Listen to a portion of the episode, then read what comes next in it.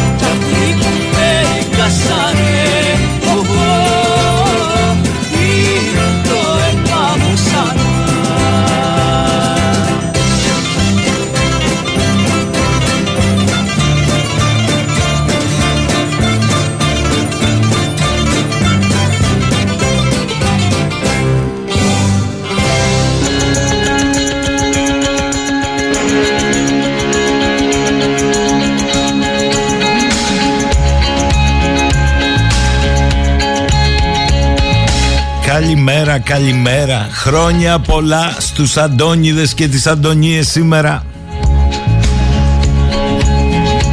Αρχίζει το εορτολόγιο στον Ιανουάριο.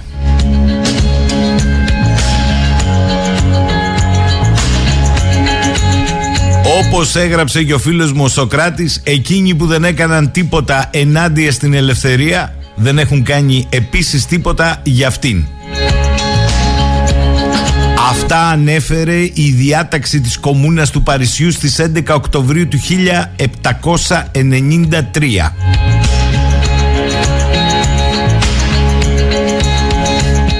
Γιατί το διεθνές καζάνι της αιματοχυσίας ήδη ανασηκώνει από την αυξανόμενη πίεση το καπάκι του.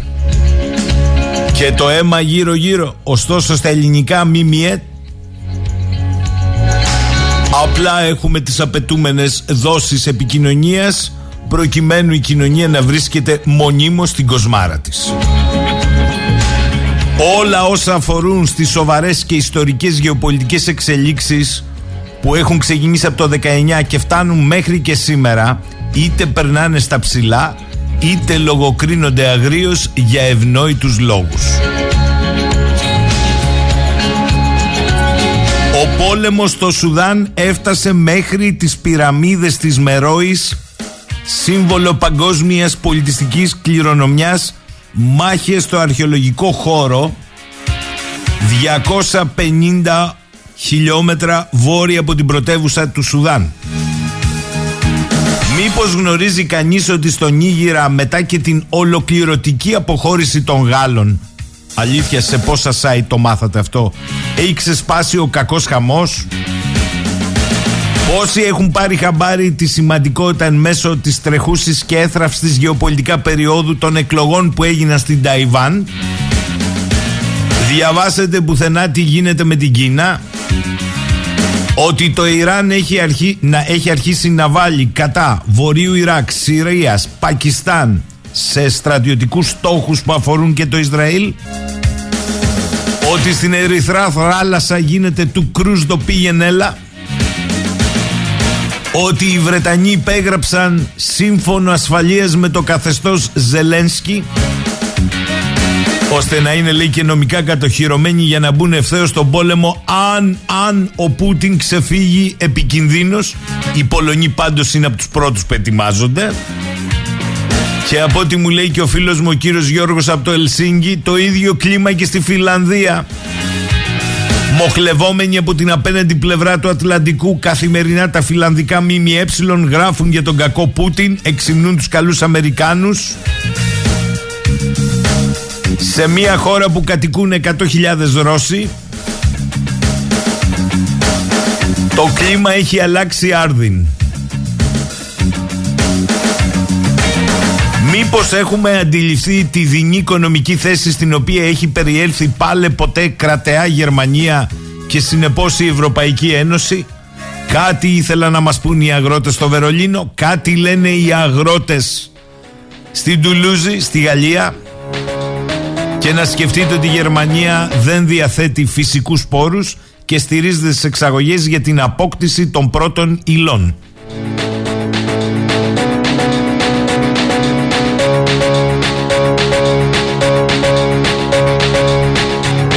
Αλλά αυτά συμβαίνουν σε χώρες πλούσιες. Η δική μας χώρα αναπτύσσεται ταχαίως σύμφωνα με τα κουπόνια σύντησης και επιδόματα.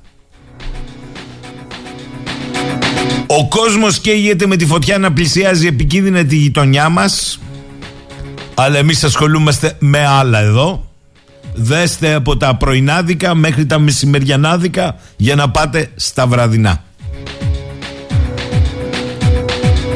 Α, να μην ξεχάσω, ασχολούμαστε το τελευταίο τριήμερο με το γάζωμα στο κέντρο της Αθήνας των δύο επαγγελματιών των Καλάζνικοφ. Θυμίζω και τη δολοφονία Καραϊβάς μέρα μεσημέρι πως τόσο παραμένει ανεξιχνίαστη. Από την άλλη όμως, διαβάζεις για το νέο αστυνομικό σχέδιο του νέου υπουργού που είναι ο παλιός που ήταν επί τέσσερις φορές στην ίδια αυτή θέση και τα δελτία τύπου που εκδίδει η ελληνική αστυνομία με καμάρι που αναφέρει η Φερρυπίν ότι συνελήφθησαν 28 άτομα και κατασχέθηκαν σουγιάδες και γραμμάρια κάναβης.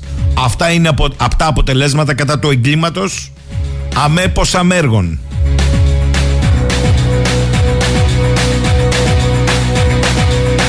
Καλημέρα φίλη Τίνα Μου λέει ο Μητσοτάκης πάει το γάμο των ομοφύλων στη Βουλή για να το θυμούνται στο μέλλον ως προοδευτικό πολιτικό αλλά ο λαός έχει διαζύγιο με την ακρίβεια για να έχει μέλλον. Αν δεν έχει έχει σύμφωνο αιώνια συμβίωσης με την ακρίβεια. Φοβερό το θέμα στο 902 αριστερά στα FM να λέμε και τις πηγές. Σύγχρονος κλαβοπάζαρο στο χώρο των κατασκευών Δημιουργός δικηγορική εταιρεία. Η εταιρεία λέει ο 902 BCLA στο site της διαβεβαιώνει, ακούστε ρε παιδιά, πως μπορεί να εξασφαλίσει μεταναστές σε τιμή ευκαιρίας με όλα τα απαραίτητα δικαιολογητικά για τη διαμονή τους εδώ και να εργάζονται νομίμως. Έχει και ένα τρικ διαφημιστικό. Η λύση λέει στο υψηλό μισθολογικό κόστος, στοιχίζουμε πολύ δηλαδή γιατί ε, δικηγορική εταιρεία. Μετανάστες εργαζόμενοι. Αυτή είναι η διαφήμιση. Αν θέλετε να προσλάβετε φθηνά εργατικά χέρια, τότε η λύση είναι εδώ. Σύμφωνα με το Συνδικάτο Οικοδόμων της Αθήνας, η εταιρεία έστειλε το σχετικό email με τη διαφήμιση της σε κατασκευαστική εταιρεία που δραστηριοποιείται στο ελληνικό. Σιγά που νοιάζονταν για τις ελίτσες. Και λέει το Συνδικάτο των Οικοδόμων ότι διαφημίζουν την πραμάτια τους ξεδιάντροπα στο διαδίκτυο και λίγα λέει, επικαλούμενοι την ανάγκη των εργοδοτών του κλάδου όχι απλώς για εργατικά χέρια, αλλά για μεγαλύτερα κέρδη όπως προσδοκούν και οι ίδιοι από τη δουλειά αυτή.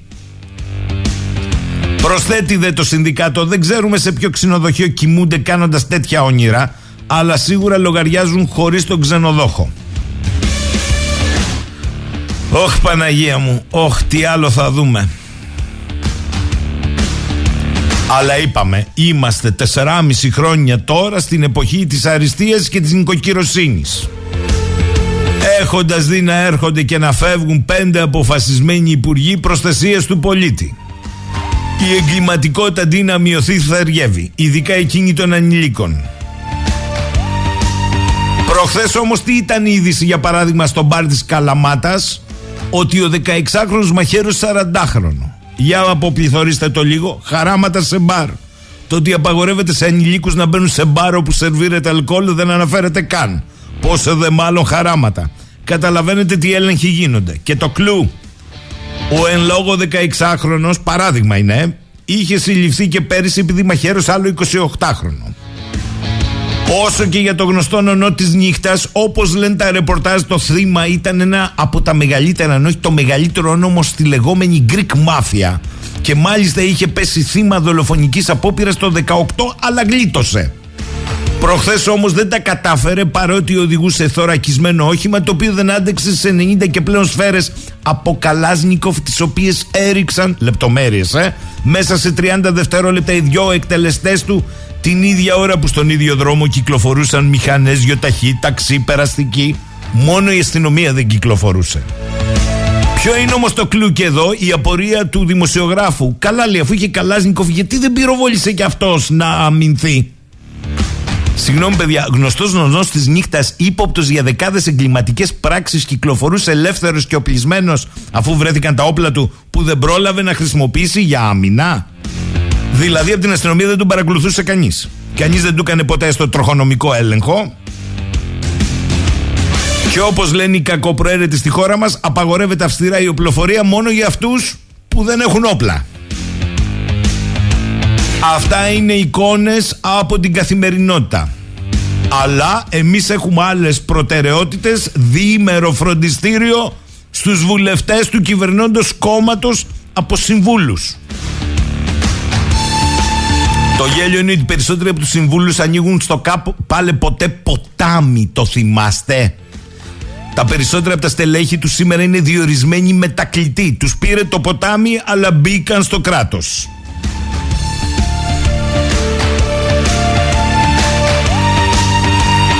Και ωραία η απορία του φίλου του Παντελή. Έχω λέει το εξής ερώτημα. Αυτές τις ημέρες μου λέει, είτε πρόκειται για τις αρχές είτε για τα ΜΜΕ, όλα, μα όλα αυτά εκμεταλλεύονται τις ιδιωτικές κάμερες προκειμένου να διελευ... διελευκάνουν ή να παρουσιάσουν κάποιο έγκλημα. Σωστά.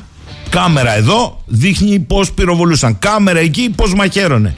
Κάμερα τρίτη πώς την έσφαξε. Κάμερα τέταρτη πώς έβγαλε την άλλη μες στον παούλο. Έχω λοιπόν λέει την εξής απορία. Την ώρα που γίνεται του βασιλείου των ιδιωτικών καμερών, οι δημόσιες απαγορεύονται αυστηρά, μην τυχόν και δυσανασχετήσουν η παραβατική πλάκα, λέει, μου κάνετε. Εύλογο το ερώτημα. Καλημέρα Κωστάκη, έχω λέει μια απορία. Γιορτάζει σήμερα ο Ντονάκης ο Μπλίνκεν Αλλά η Τουρκία ενεργοποιεί το τουρκολιβικό ψευδομνημόνιο. Το ΆΙ επίκαιρα το έγραψε με ωραίο ερώτημα Πολύ βολικό λέει δεν είναι το γεγονός ότι λίγες μέρες μετά την επίσκεψη του Αντώνη του Μπλίνκεν σε Τουρκία και Χανιά η γείτονα εξήγηλε έρευνες στην περιοχή του τουρκολιβικού ψευδομνημονίου. Αυτή η εξαγγελία λέει το ΆΙ επίκαιρα του τουρκολιβικού ψευδομνημονίου δεν εμπίπτει αλήθεια στι δεσμεύσεις της διακήρυξης των Αθηνών που λέει ότι τα μέρη δεσμεύονται να απέχουν από κάθε δήλωση, πρωτοβουλία ή ενέργεια που θα μπορούσε να υπονομεύσει ή να απαξιώσει το γράμμα και το πνεύμα της διακήρυξης. Για ένα διανό που κάμισο και μια Ελένη που λένε. Καλημέρα στον Νικόλα. Όχι επικοινωνίας λέει, λέμε πια προπαγάνδα. Το είπαμε λέει από χθες. Εντάξει, Νίκο.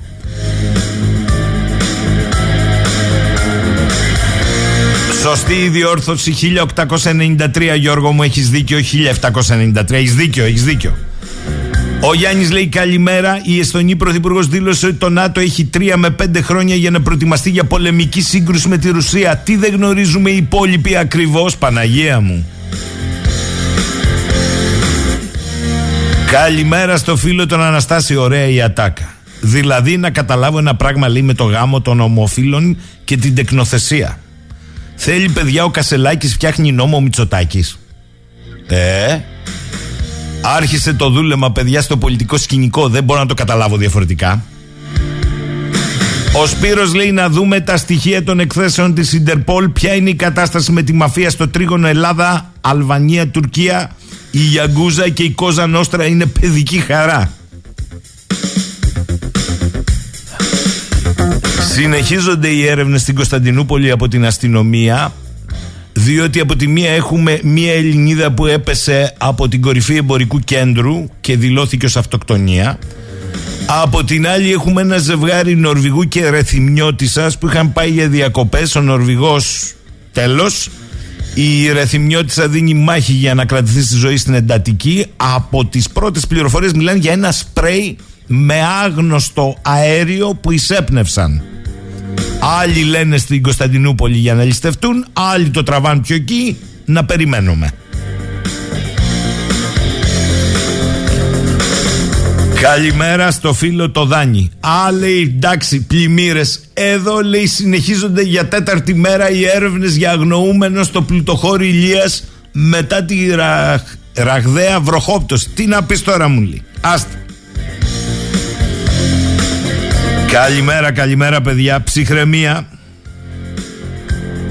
Ο φίλος με εδώ λέει και εμείς οι πολιτισμένοι Ευρωπαίοι στηρίζουμε πολέμους για να δω πότε θα πέσει η πρώτη πυρηνική βόμβα στην Ευρώπη να αρχίσει το γλέντι. Μιλάτε τέτοια πράγματα, παιδιά.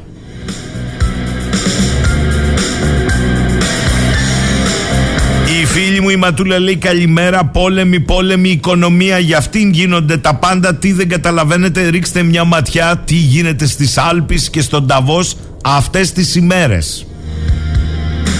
Σωστό και αυτό, σωστό. Στον Ταβός έχουν αρχίσει να καταφτάνουν και να συζητάνε με παγκόσμια αγωνία όλοι οι παγκόσμιοι νοικοκύριδες και έχουν κάτι προτεραιότητες για τους λαούς που υποφέρουν. Τι να σας πω.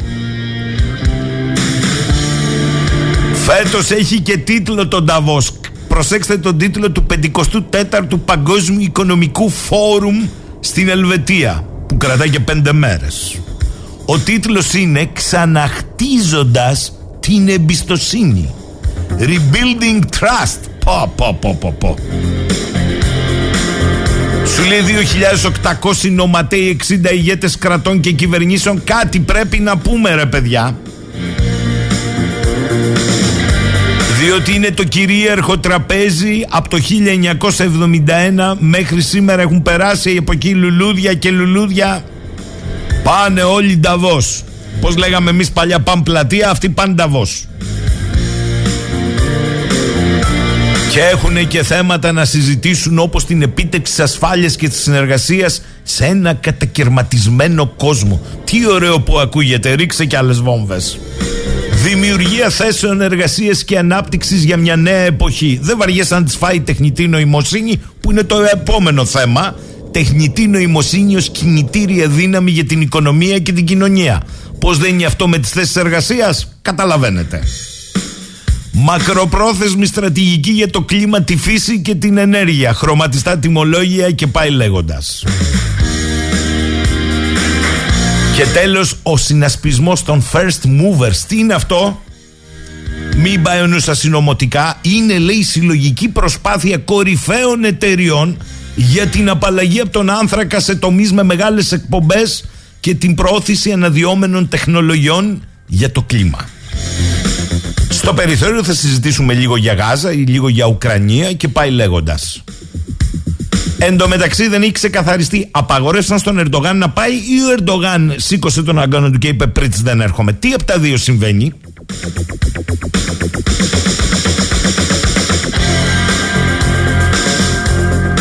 Καλημέρα λέει ο καπετάν Αναστάσης Με όσα συμβαίνουν και με το στρουθοκαμιλισμό που μας ταλαιπωρεί Θυμήθηκα το διάλογο του Καργάκου σε μια συνέντευξη το 16 αντιθέσεις ο οποίος είπε τα λόγια κάποιου σοφού Αλέξανδρου Παπαδιαμάντη. Άμυνα περιπάτρις θα ήτο η ευσυνείδητη λειτουργία των θεσμών, η εθνική αγωγή, η χρηστής διοίκηση, η καταπολέμηση του ξένου ηλισμού και επιθηκισμού, του διαφθείροντος τα φρόνημα και εκφυλίζοντας το έθνος και η πρόληψη της χρεοκοπίας. Καλημέρα λέει η Εύα. Μην ξεχάσουν να πάρουν στον Ταβός και τον Χαράρη Σιγά που το ξεχάσαν Είναι εκεί αυτός. Ήδη μια εβδομάδα κάνει τα σπα. Και τα σπα στον Ταβός παιδιά Είναι άλλο πράγμα.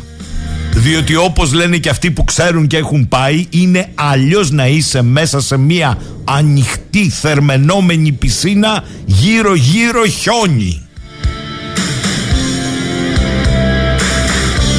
Πάμε με τραγούδι για το πρώτο διάλειμμα.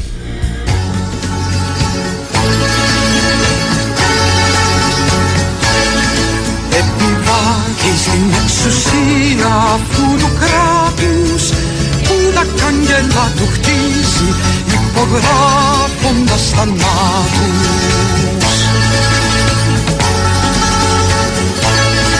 Επιβάλλει στην ιστερία αυτού του τόπου τα κόκαλα τσακίζει και τα όνειρα του ανθρώπου.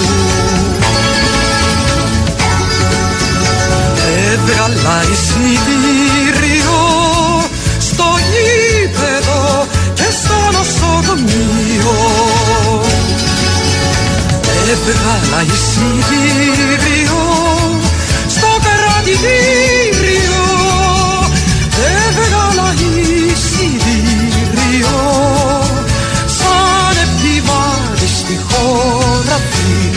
που τρώει τα παιδιά της.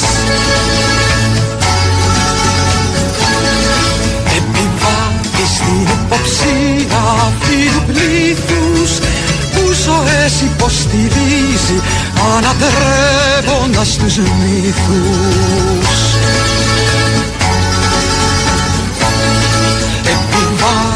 στη γεωγραφία αυτού του χώρου που νεκρούς υπερασπίζει στις φωτιές της λεωφόρου.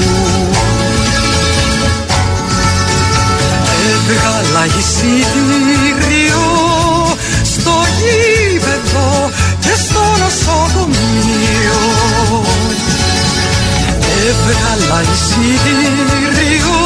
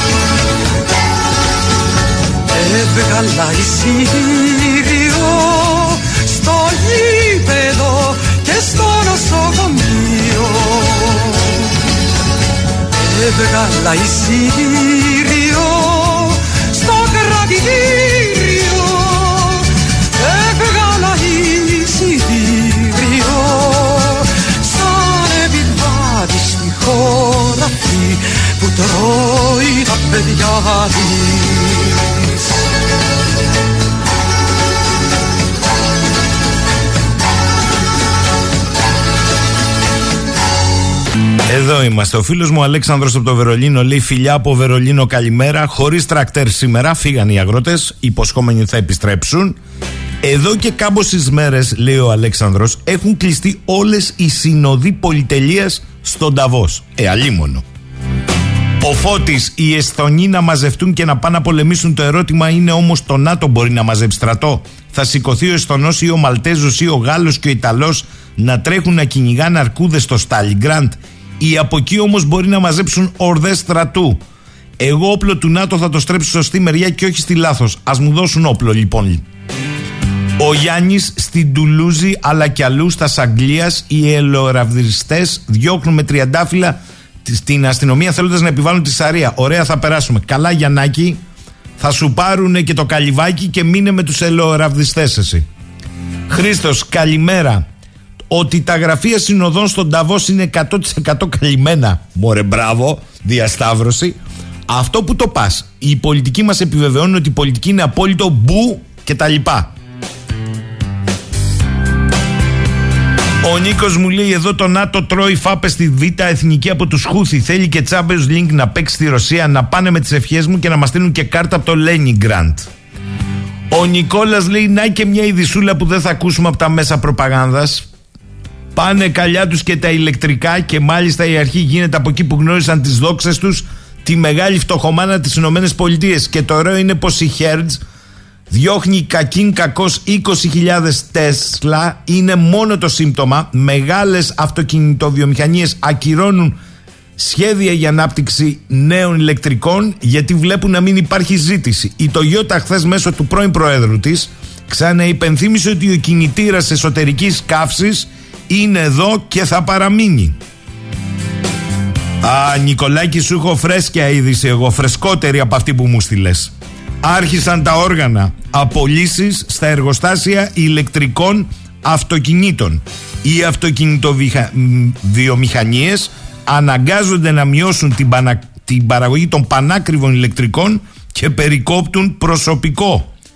Η αποτυχημένη λέει προσέγγιση των αυτοκινητοβιομηχανιών στον τομέα των αμυγός ηλεκτρικών αυτοκινήτων που είχε σαν αποτέλεσμα την καθήλωση των πωλήσεων σε ιδιαίτερα χαμηλά επίπεδα επηρεάζει και την παραγωγική δυνατότητα των εργοστασίων τους.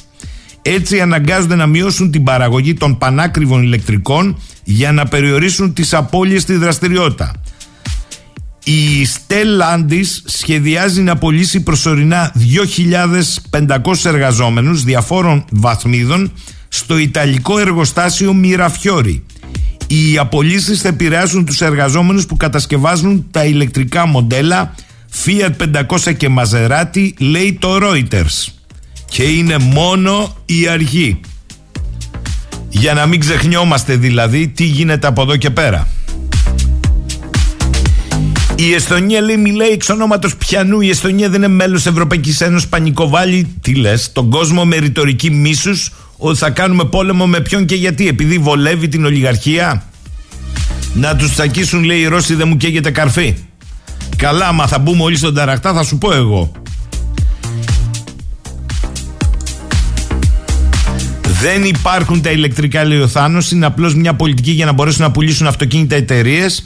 Τα λέω αυτά και δεν είμαι καν μαρξιστής. Τώρα που κολλάει το ένα μετάλλο δεν ξέρω Θάνο μου, αλλά εσύ αν το γράφεις κάτι παραπάνω θα ξέρεις.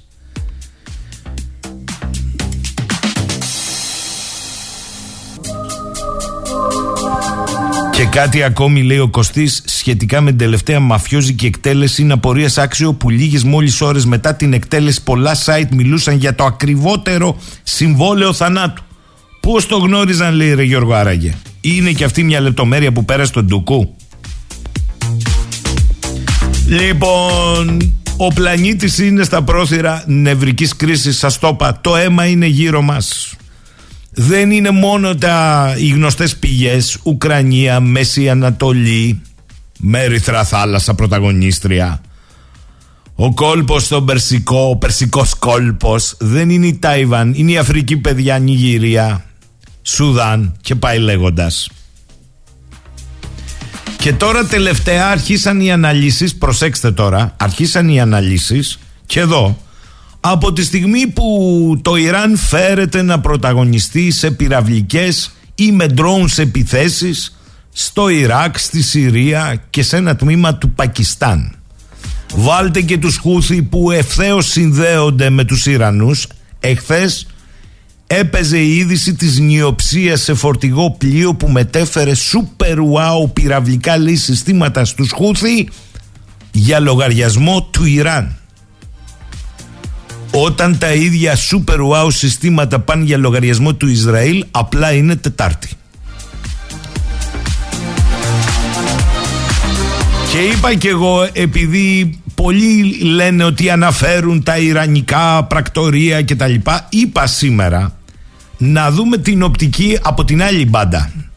Και ζήτησα από τον κύριο Αλέξη Λεκάκη, υποψήφιο διδάκτορα Ιρανικής εξωτερικής πολιτικής, στο τμήμα Διεθνών Ευρωπαϊκών και Περιφερειακών Σπουδών του Παντίου Πανεπιστημίου Διεθνολόγο, ο οποίος παρακολουθεί και διαβάζει τι λέγεται στο εσωτερικό και του Ιράν και όχι μόνο, Να δούμε από αυτή την οπτική όλες τις εξελίξεις στο καυτό αυτό πεδίο της Μέσης Ανατολής, Ερυθρά Θάλασσα, στενά ορμούς και πάει λέγοντας. Καλημέρα κύριε Λεκάκη. Καλημέρα κύριε Σαχίνη. Ευχαριστώ για την πρόσκληση. Και εγώ για την ανταπόκριση. Θέλω να μου πείτε, Ιράν και Χούθη πάνε πακέτο; Πολύ ενδιαφέρουσα ερώτηση. Ε, έχουν στενές σχέσεις, αλλά θα έλεγα ότι η Χούθη δεν είναι ενεργούμενο του Ιράν. Οι σχέσεις τους είναι σχετικά πρόσφατες. Να υπενθυμίσω ότι η Χούθη είναι το τελευταίο μέλος του άξονα της αντίστασης. Δεν είναι οι σχέσεις αντίστοιχης ποιότητας και βάθους όπως οι σχέσεις του Ιράν μεταξύ της, με, με τη Χεσμολά. Είναι διαφορετικές και οι Χούδοι έχουν αποδείξει κατά το πρόσφατο παρελθόν ότι δεν ευθυγραμμίζονται πάντοτε με τις επιθυμίες του Ιράν. Υπάρχουν διάφορα παραδείγματα. Φερρυπίν το 2014 όταν οι Χούδοι κατέλαβαν την πρωτεύουσα της Ιεμένης στη Σανά ναι. σύμφωνα με πηγές της εποχής τότε το Ιράν ήταν αντίθετο με αυτό. Παρ' όλα αυτά οι Χούδοι προχώρησαν σε αυτή την κίνηση.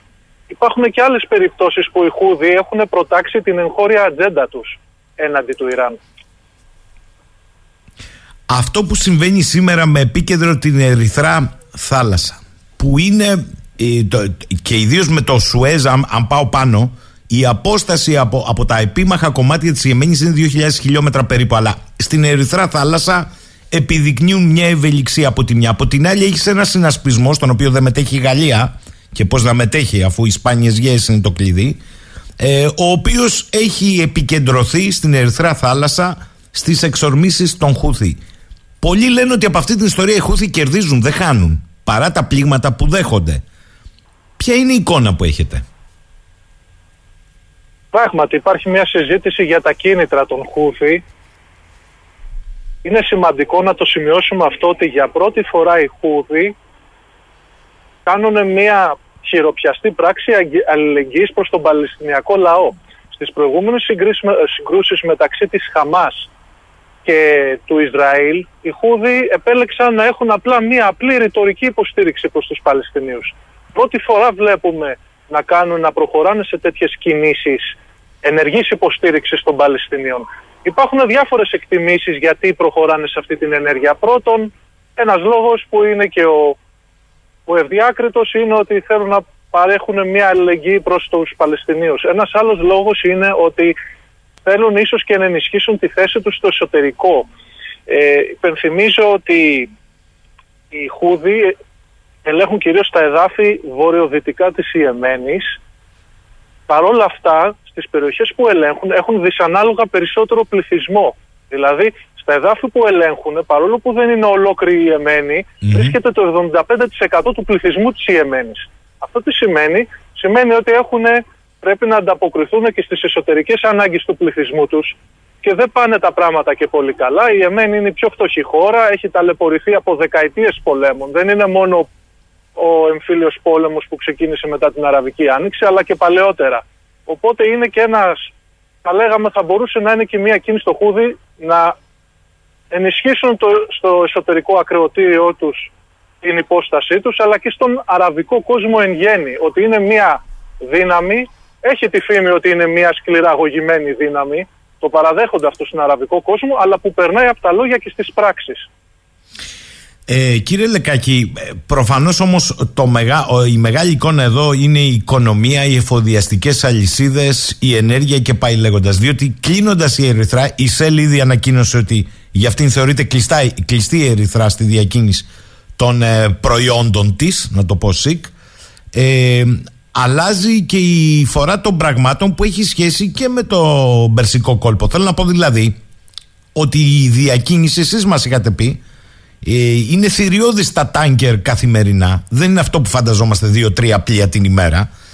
Αυτή η διακίνηση θα πρέπει να, να κάνει πια ε, τον περίπλου νοτίως της Αφρικής άρα ωφελημένος εδώ και αυτό είναι το ερώτημά μου είναι οι έχοντες και κατέχοντες αγωγούς σε πρώτη φάση ε, διότι δεν διαταράσσεται ή διαταράσσεται εσείς θα μας πείτε η διακίνηση το Ιράν, για έρχομαι σε αυτό που μελετάτε, το βολεύει αυτή η κατάσταση, διότι Τα ασφάλιστρα στους πλειοκτήτες ανεβαίνουν θηριωδώς, ιδίως μετά και τα σάλτα πάνω σε πλοία και ελληνόκτητα. Όμως η τιμή ανεβαίνει γενικώς. Από την άλλη αγωγή θα είναι η πιο φθηνή, αν τα λέω καλά, ε, λύση. Εδώ τι έχετε να μας πείτε; Έχω να σας πω ότι αυτά που βλέπουμε στην Ερυθρά θάλασσα ε, συγχέουν με μια, ταυτίζονται με μια πολιτική που προκρίνει το Ιράν αυτή τη στιγμή. Το Ιράν αυτή τη στιγμή βρίσκεται σε ένα δίλημα. Από τη μία καλείται να υποστηρίξει τη Χαμάς που είναι σύμμαχος του Ιράν. Από την άλλη όμως δεν θέλει να εμπλακεί άμεσα και να οδηγηθεί σε πόλεμο με τις Ηνωμένες Πολιτείες και το Ισραήλ. Άλλωστε πριν τρία χρόνια ο, ο διοικητής της αεροδιαστημικής υπηρεσίας των φρουρών της Επανάστασης, αυτός δηλαδή που επέβλεψε τις επιθέσεις που έγιναν χτες στο Πακιστάν, στη Συρία και στο Ιρακινό Κουρδιστάν, ο Αμύρ Αλή Χατζησαντέ, είχε πει ότι, ένας, ότι όταν είχε δολοφονηθεί ο Σολεϊμάνι ναι. το 2020, είχε σχολιάσει γιατί το Ιράν είχε μια αρκετά προσεκτική έως ανεμική αντίδραση προς τις Ηνωμένες Πολιτείες και το δικαιολόγησε αυτό λέγοντας ότι το Ιράν αποφάσισε τότε να αποφύγει έναν πόλεμο γιατί θεωρούσε ότι αυτό δεν θα το συνέφερε. Και μάλιστα είπε ότι ένας πόλεμος με τις Ηνωμένες Πολιτείες θα οδηγούσε το Ιράν 10 με 20 χρόνια πίσω. Οπότε επανέρχομαι στο σήμερα. Άρα το Ιράν προκρίνει αυτό στο οποίο έχει μεγάλη εμπειρία, ασύμετρες μεθόδους.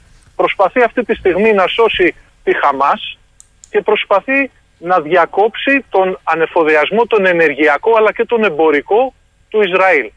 Σε αυτό το πλαίσιο βλέπουμε ότι οι επιχειρήσεις, οι επιθέσεις που έχουν κάνει οι Χούδοι στην Ερυθρά θάλασσα έχουν ένα αποτέλεσμα προς αυτή την κατεύθυνση. Έχουμε πληροφορηθεί ότι το λιμάνι του Ασκελών, το Ισραηλινό λιμάνι που βρίσκει στην Ερυθρά θάλασσα, έχει 85% πεσμένη εμπορική δραστηριότητα μετά τις επιθέσεις των Χούδη. Το άλλο λιμάνι, το μεσογειακό λιμάνι, ε, συγγνώμη, εννοούσα το Ειλάτ, το λιμάνι του Ειλάτ στην Ερυθρά θάλασσα, το Ισραηλινό λιμάνι. Mm. Όσον αφορά το λιμάνι το μεσογειακό του Ισραήλ, το, Ασ, το, Ασκελόν, που ναι, είναι ναι. Το, το μεγαλύτερο το μεγαλύτερο σταθμό εισαγωγής πετρελαίου του Ισραήλ. Μετά την επιχείρηση της 7ης Οκτωβρίου είχαμε την πληροφόρηση ότι είχε αναστείλει τη λειτουργία του. Βλέπουμε παράλληλα το άλλο λιμάνι μεσογειακό του Ισραήλ, τη Χάιφα. Και εκεί βλέπουμε ότι οι Ιρακινές πολιτοφυλακές αρχίζουν και κάνουν επιθέσεις και στη Χάιφα. Όλο αυτό εντάζεται στη στρατηγική του Ιράν να προσπαθήσει να μειώσει τον ανεφοδιασμό του, του Ισραήλ και κατ' επέκταση πολεμικής του μηχανής. Να δημιουργήσει ένα ε, ένα μποϊκοτάζ, το οποίο το προωθεί. Το έχει πει και ο ανώτατος ηγέτης αυτό από τις αρχές Νοεμβρίου, ότι θέλει να δημιουργηθεί ένα μποϊκοτάζ στο Ισραήλ από τις Ισλαμικές χώρες. Τόσο αυτές που εξάγουν πετρέλαιο, βλέπε Αζερβαϊτζάν, Τουρκία που το διευκολύνει, και βλέπουμε ότι αυτό εντάζεται σε αυτό το σκεπτικό.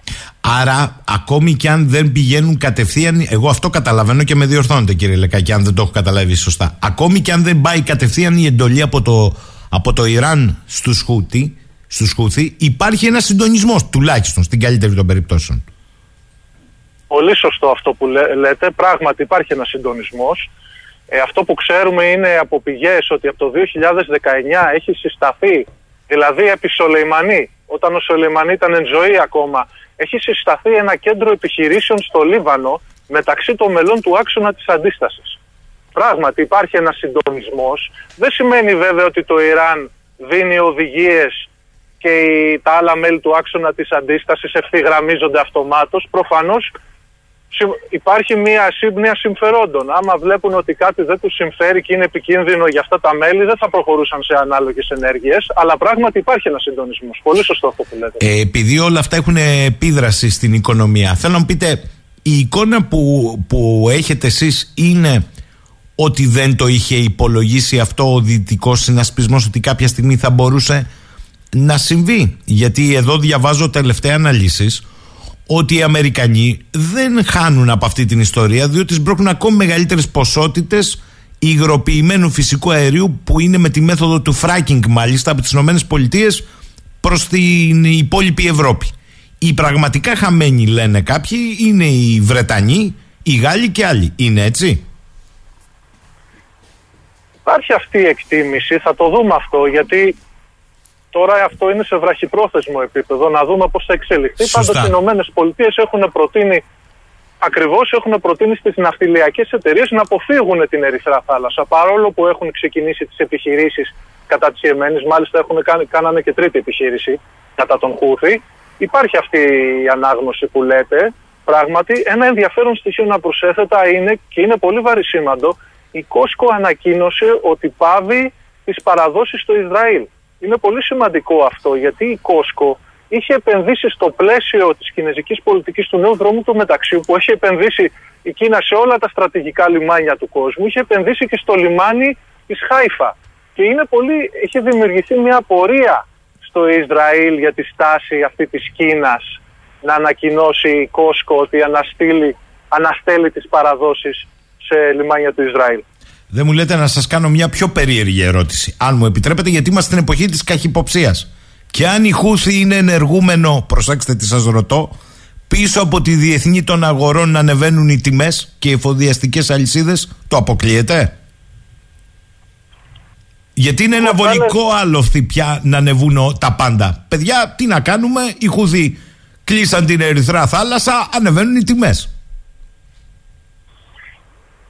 Υπάρχει αυτή η εκτίμηση, αλλά εγώ βλέπω πιο πολύ ότι είναι ένα σχέδιο να διακόψουν ε, τις, ε, τους, τον ανεφοδιασμό του, του Ισραήλ.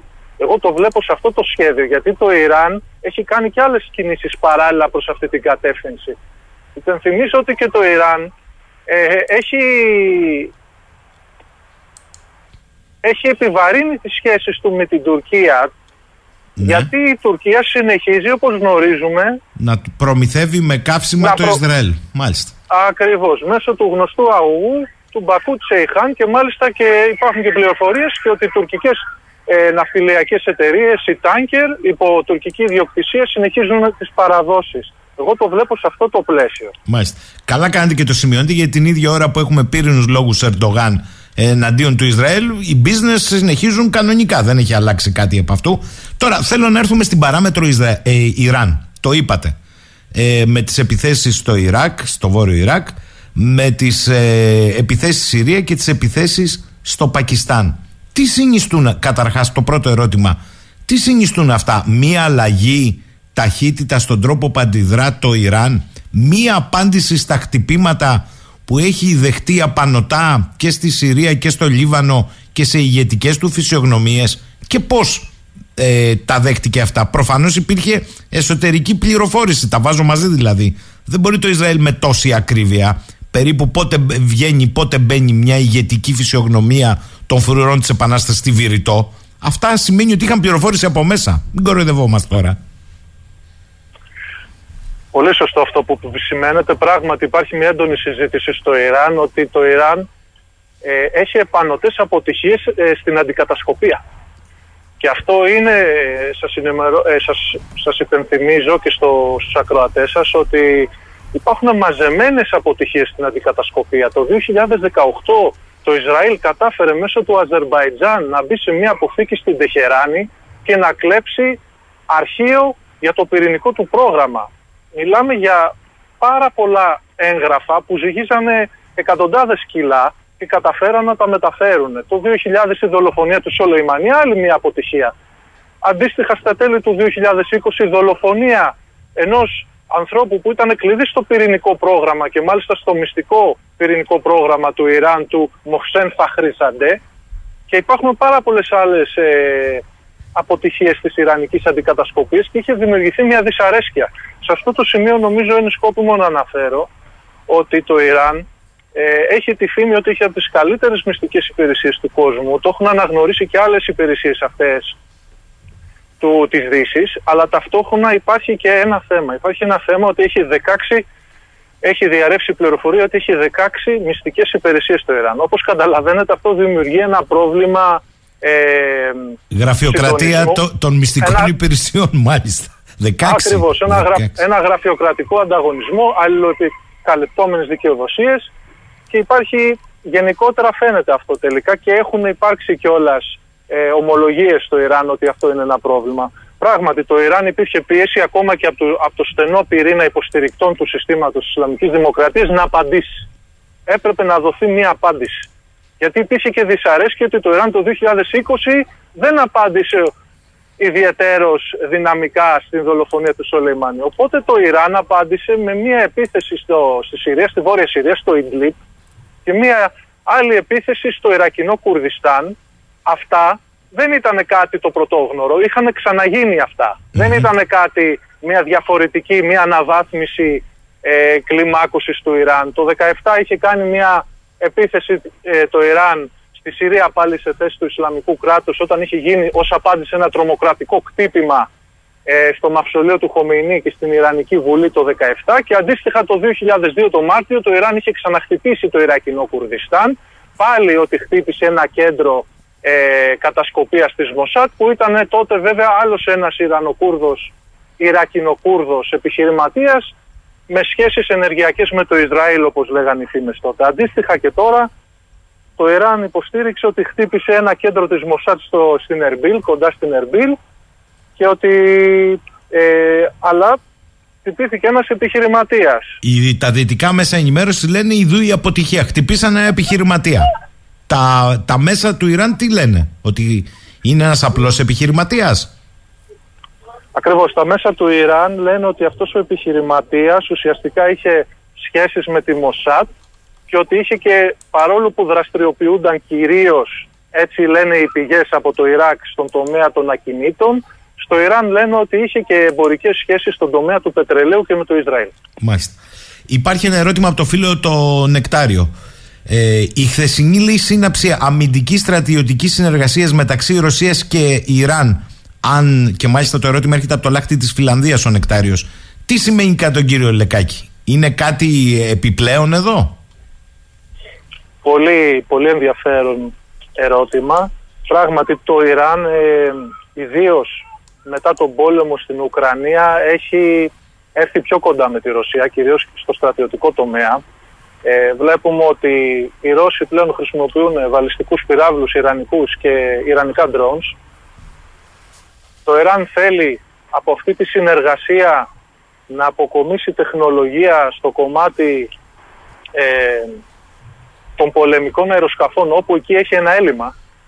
Μάλιστα είχε δημοσιευθεί εσχάτως ότι έγινε μια συμφωνία για ρωσικά σουχόη τα οποία το Ιράν θέλει εδώ και χρόνια δεν ξέρουμε άμα έχουν παραδοθεί αυτά τα σουχόη στο Ιράν. Κάποιες πηγές λένε ναι, κάποιες πηγές λένε όχι.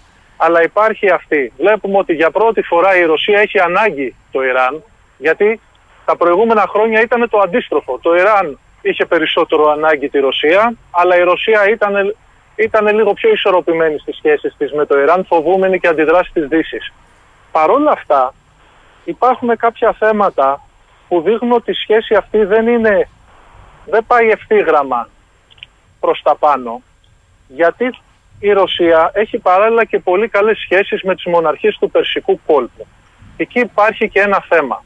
Γιατί η Ρωσία σε ένα διάστημα έξι μηνών έχει υποστηρίξει ουσιαστικά δύο φορές τη θέση των Ηνωμένων Αραβικών Εμμυράτων για τα τρία διαφιλονικούμενα νησιά ε, στον Περσικό κόλπο τα οποία το, το Ιράν το θεωρεί ότι είναι, θεωρεί τα οποία και τα κατέχει κιόλας ότι είναι Ιρανικό έδαφος αδιαπραγμάτευτο. Και αυτό έχει δημιουργήσει κάποια δυσαρέσκεια από το Ιράν προς τη Ρωσία και δείχνει κιόλας ότι οι σχέσεις τους ε, δεν είναι ότι έχουν έναν... Ε,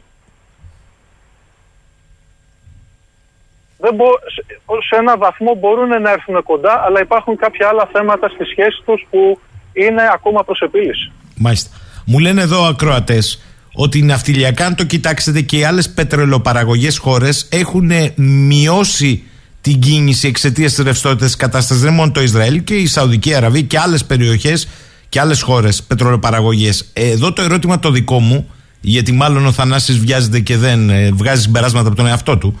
Το ερώτημα το δικό μου επανέρχεται. Στον Περσικό κόλπο έχει ανέβει καταρχάς το ασφάλιστρο. Αυτό λένε οι τελευταίες πληροφορίες. Και, τις, οι πληροφορίες έρχονται από το Λονδίνο. Θανάση, που λες ότι δεν ασχολούμαστε με τα ναυτιλιακά. Με το που έχουμε την αναβάθμιση των ε, καταστάσεων από την Ερυθρά θάλασσα μέχρι τον Περσικό κόλπο ανέβηκαν τα ασφάλιστρα. Αυτό δεν ξέρω πόσο βολεύει τους πλειοκτήτες. Έρχομαι όμως στο κομμάτι Ιράν και Ελλάδα. Διότι έχεις τη δέσμευση ενός ελληνόκτητου ε, πλοίου στον Περσικό από τους Ιρανούς και μάλιστα επισήμως η ανακοίνωση από την Ιρανική κυβέρνηση. Από την άλλη, στην Ερυθρά θάλασσα, το τελευταίο χτύπημα των Χούθη ήταν πάλι σε ελληνικών συμφερόντων πλοίο.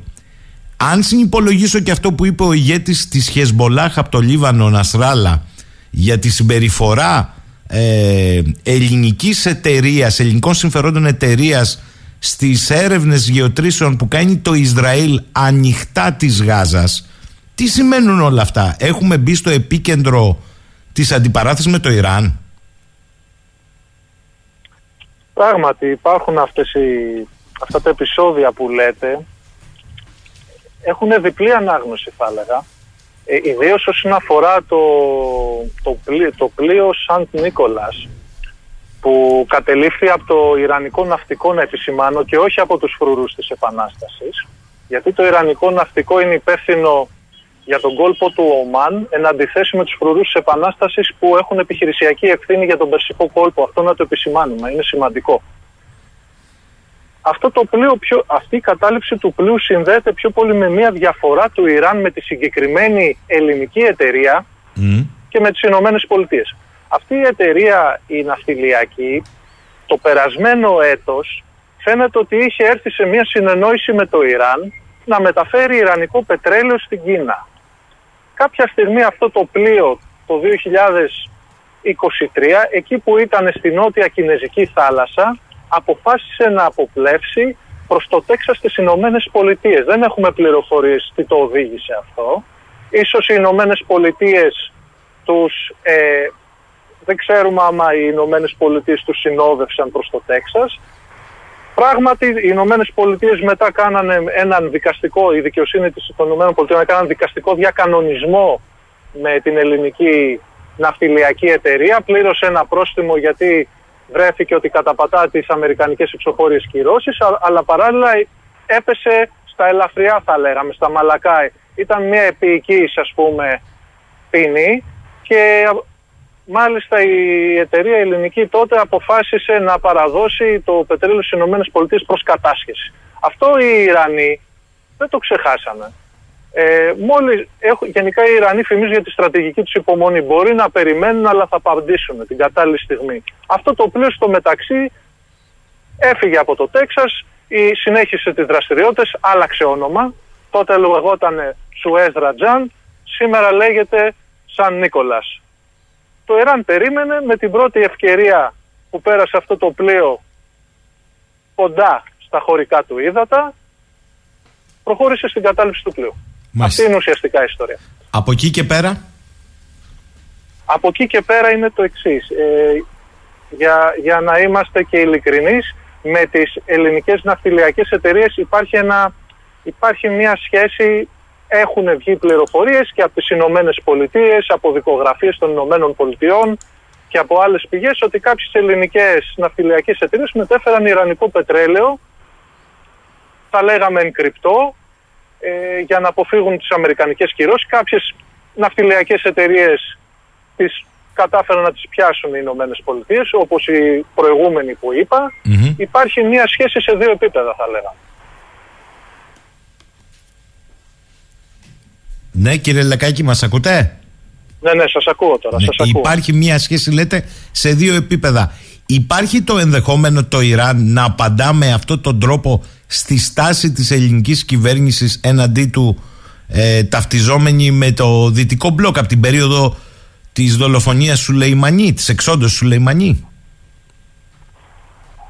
Πράγματι αυτό το είχε πει το Ιράν όταν τότε το Γενάρη του 2000 έγινε η δολοφονία του Γασέμ Σολεϊμανί του εμβληματικού αρχηγού της δύναμης ΓΟΤΣ, δηλαδή Ιερουσαλήμ των Φρουρών της Επανάστασης. Ο Έλληνας Πρωθυπουργός τότε είχε πει ότι στηρίζει την απόφαση της τότε Αμερικανικής κυβέρνησης, δηλαδή του Προέδρου Τραμπ, να προχωρήσει σε αυτή την ενέργεια. Αυτό είχε δημιουργήσει αντιδράσεις από την Ιρανική πλευρά. Μάλιστα η Ιρανική πρεσβεία στην Αθήνα είχε αντιδράσει και μάλιστα υπήρξε και ένα μήνυμα λίγο αργότερο ότι αν υπάρξει μία επίθεση προς το Ιράν χρησιμοποιώντας εμές πλην σαφώς δηλαδή το ελληνικό έδαφος θα μπορούσε να υπάρξει αντίδραση. Ναι, το έχουν πει αυτό οι Ιρανοί.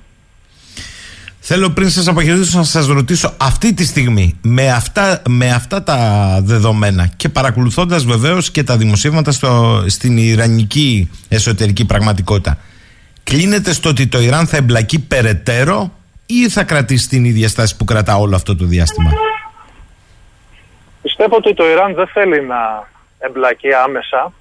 Ε, θέλει να εμείνει σε αυτή την ε, έμεση προσέγγιση, σε, αυτό το, σε αυτόν τον πόλεμο φθοράς, σε αυτή την ασυμμετρία μέσων. Και αυτό το πιστεύω γιατί το Ιράν δεν θα πατήσει την μπανανόφλουδα, για να το πω και λαϊκά είναι ιδιαίτερος προσεκτικό και ο ηγέτης του Ιράν είναι προσεκτικός. Φημίζεται ότι είναι ιδιαίτερος προσεκτικός σε τέτοιες περιπτώσεις. Γνωρίζει ότι το Ιράν βρίσκεται σε μια μεταβατική περίοδο. Υπάρχουν οικονομικά προβλήματα. Κάποια στιγμή θα γίνει η διαδοχή του νέου ανώτατου ηγέτη, καθότι ο ηγέτης είναι 84 χρονών. Ε, υπάρχει, ένα, υπάρχει μια δυσαρέσκεια σε ένα μέρος του πληθυσμού. Το τελευταίο που θα ήθελε το Ιράν είναι να εμπλακεί σε έναν άμεσο πόλεμο με το Ισραήλ και τις Ηνωμένες Πολιτείες που θα έχει τρομερό κόστος στο Ιράν και μπορεί κιόλας να έχει ως αποτέλεσμα και την αποσταθεροποίηση του συστήματος. Να υπενθυμίσω ότι η περιφερειακή στρατηγική του Ιράν που ονομάζεται προωθημένη άμυνα, ουσιαστικά δημιουργώντας στρατηγικό βάθος και φίλιες πολιτοφυλακές στην περίμετρο του Ισραήλ ως μέσο αποτροπής, είναι ακριβώς γι' αυτό το λόγο. Για να μην χρειαστεί να εμπλέκεται άμεσα. Θέλει αυτή, γι' αυτόν ακριβώς το λόγο έχει στήσει αυτή την περιφερειακή πολιτική Άλλωστε η εξωτερική πολιτική του Ιράν και δι του Χαμενεή εδράζεται σε τρεις αρχές και από αυτές τις τρεις αρχές μπορούμε να καταλάβουμε πολλά. Η μία αρχή είναι η Χικμάτ που είναι η σύνεση, η δεύτερη αρχή είναι η Ιζάτ που είναι η αξιοπρέπεια, η εθνική τιμή, η τρίτη αρχή είναι το Μασλαχάτ που είναι η σκοπιμότητα. Όπως καταλαβαίνετε όλες αυτές οι τρεις αρχές είναι πραγματιστικές άμα τις, άμα τις ε, σκεφτούμε σε αυτό το πλαίσιο και όλα κινείται το Ιράν. Είναι ιδιαίτερος προσεκτικό. Δεν νομίζω να προχωρήσει σε άμεση εμπλοκή. Παρόλο που υπάρχουν κάποια, κάποια περιστατικά που ουσιαστικά θα λέγαμε προκαλούν το Ιράν να εμπλακεί πιο άμεσα. Μάλιστα. Ο καπετάν Τάσος μου λέει εδώ ότι το πρόβλημα πρωτίστως είναι οι ναυλωτές οι οποίοι δεν θέλουν να περάσουν τα φορτία τους από την Ερυθρά εκτός και αν η συμμαχία διασφαλίσει κάλυψη πολεμικών πλοίων κοντά στα α, δεξαμενόπλια. Προς το παρόν, πολλά φορτία δεν θα περάσουν. Οι ένοπλοι φρουροί που διαφημίζονται και σε ελληνικές τηλεοράσεις πάνω στα πλοία δεν μπορούν να κάνουν τίποτα όταν βάλλονται από πυραυλάκια. Τα λιμάνια των Αράβων στην Ερυθρά έχουν πρόβλημα, άρα θα μειωθεί η κίνηση και η μείωση εσόδων επίσης για την Αίγυπτο από το Σουέζ. Ίσως είναι μια ευκαιρία για Αμερικανούς να εξάγουν περισσότερο και επίσης τα παράγωγα, τα παράνομα από Ρωσία, να βρεθούν σε Αμερική και Ευρώπη από ειρηνικό μεριά. Δεν ξέρω πώς η Δυτική Αφρική θα μπορούσε να φέρει φορτία στην Ευρώπη παρά μόνο μαζούτ για διήλυση στα ευρωπαϊκά δηληστήρια. Μεγάλη απορία μου είναι λέει, σίγουρα οι Άραβες έχουν επηρεαστεί αρνητικά, δεν κάνουν όμως ούτε αυτοί τίποτα μέχρι στιγμής, εννοεί γιατί είναι η ειρήνη. Ε, κύριε Λεκάκη, ωραίος κόσμος, ε; Πράγματι, πράγματι. Δυστυχώς είναι. Ο κόσμος είναι δυστοπικός θα λέγαμε. Η κοινικότητα που υπάρχει ιδιαίτερο στη Μέση Ανατολή όχι μόνο στη, στη Δύση, είναι, θα λέγαμε, είναι, είναι πρωτόγνωρη, προκαλεί αλγινή εντύπωση αυτή η κοινικότητα και σε αυτό το πλαίσιο της κοινικότητας θα φέρω ένα παράδειγμα.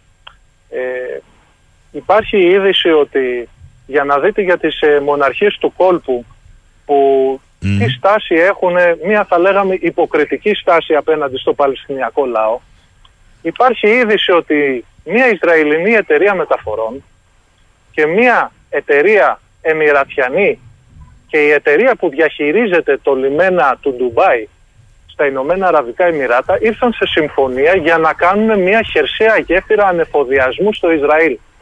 Η κοινικότητα που βλέπουμε και η διγλωσία. Αυτός, αυτός ο διάδρομος ουσιαστικά λέει ότι θα μεταφέρονται τα πλοία ενώ υπάρχει αυτή η ατμόσφαιρα και η επισφαλής κατάσταση στην Ερυθρά θάλασσα θα δημιουργηθεί μια αναλλακτική οδός ανεφοδιασμού του Ισραήλ όπου τα πλοία θα ελιμενίζονται στο Ντουμπάι και μετά το φορτίο θα μεταφέρεται με φορτηγά Ηνωμένα Αραβικά Εμμυράτα, Σαουδική Αραβία, η Ορδανία και Ισραήλ.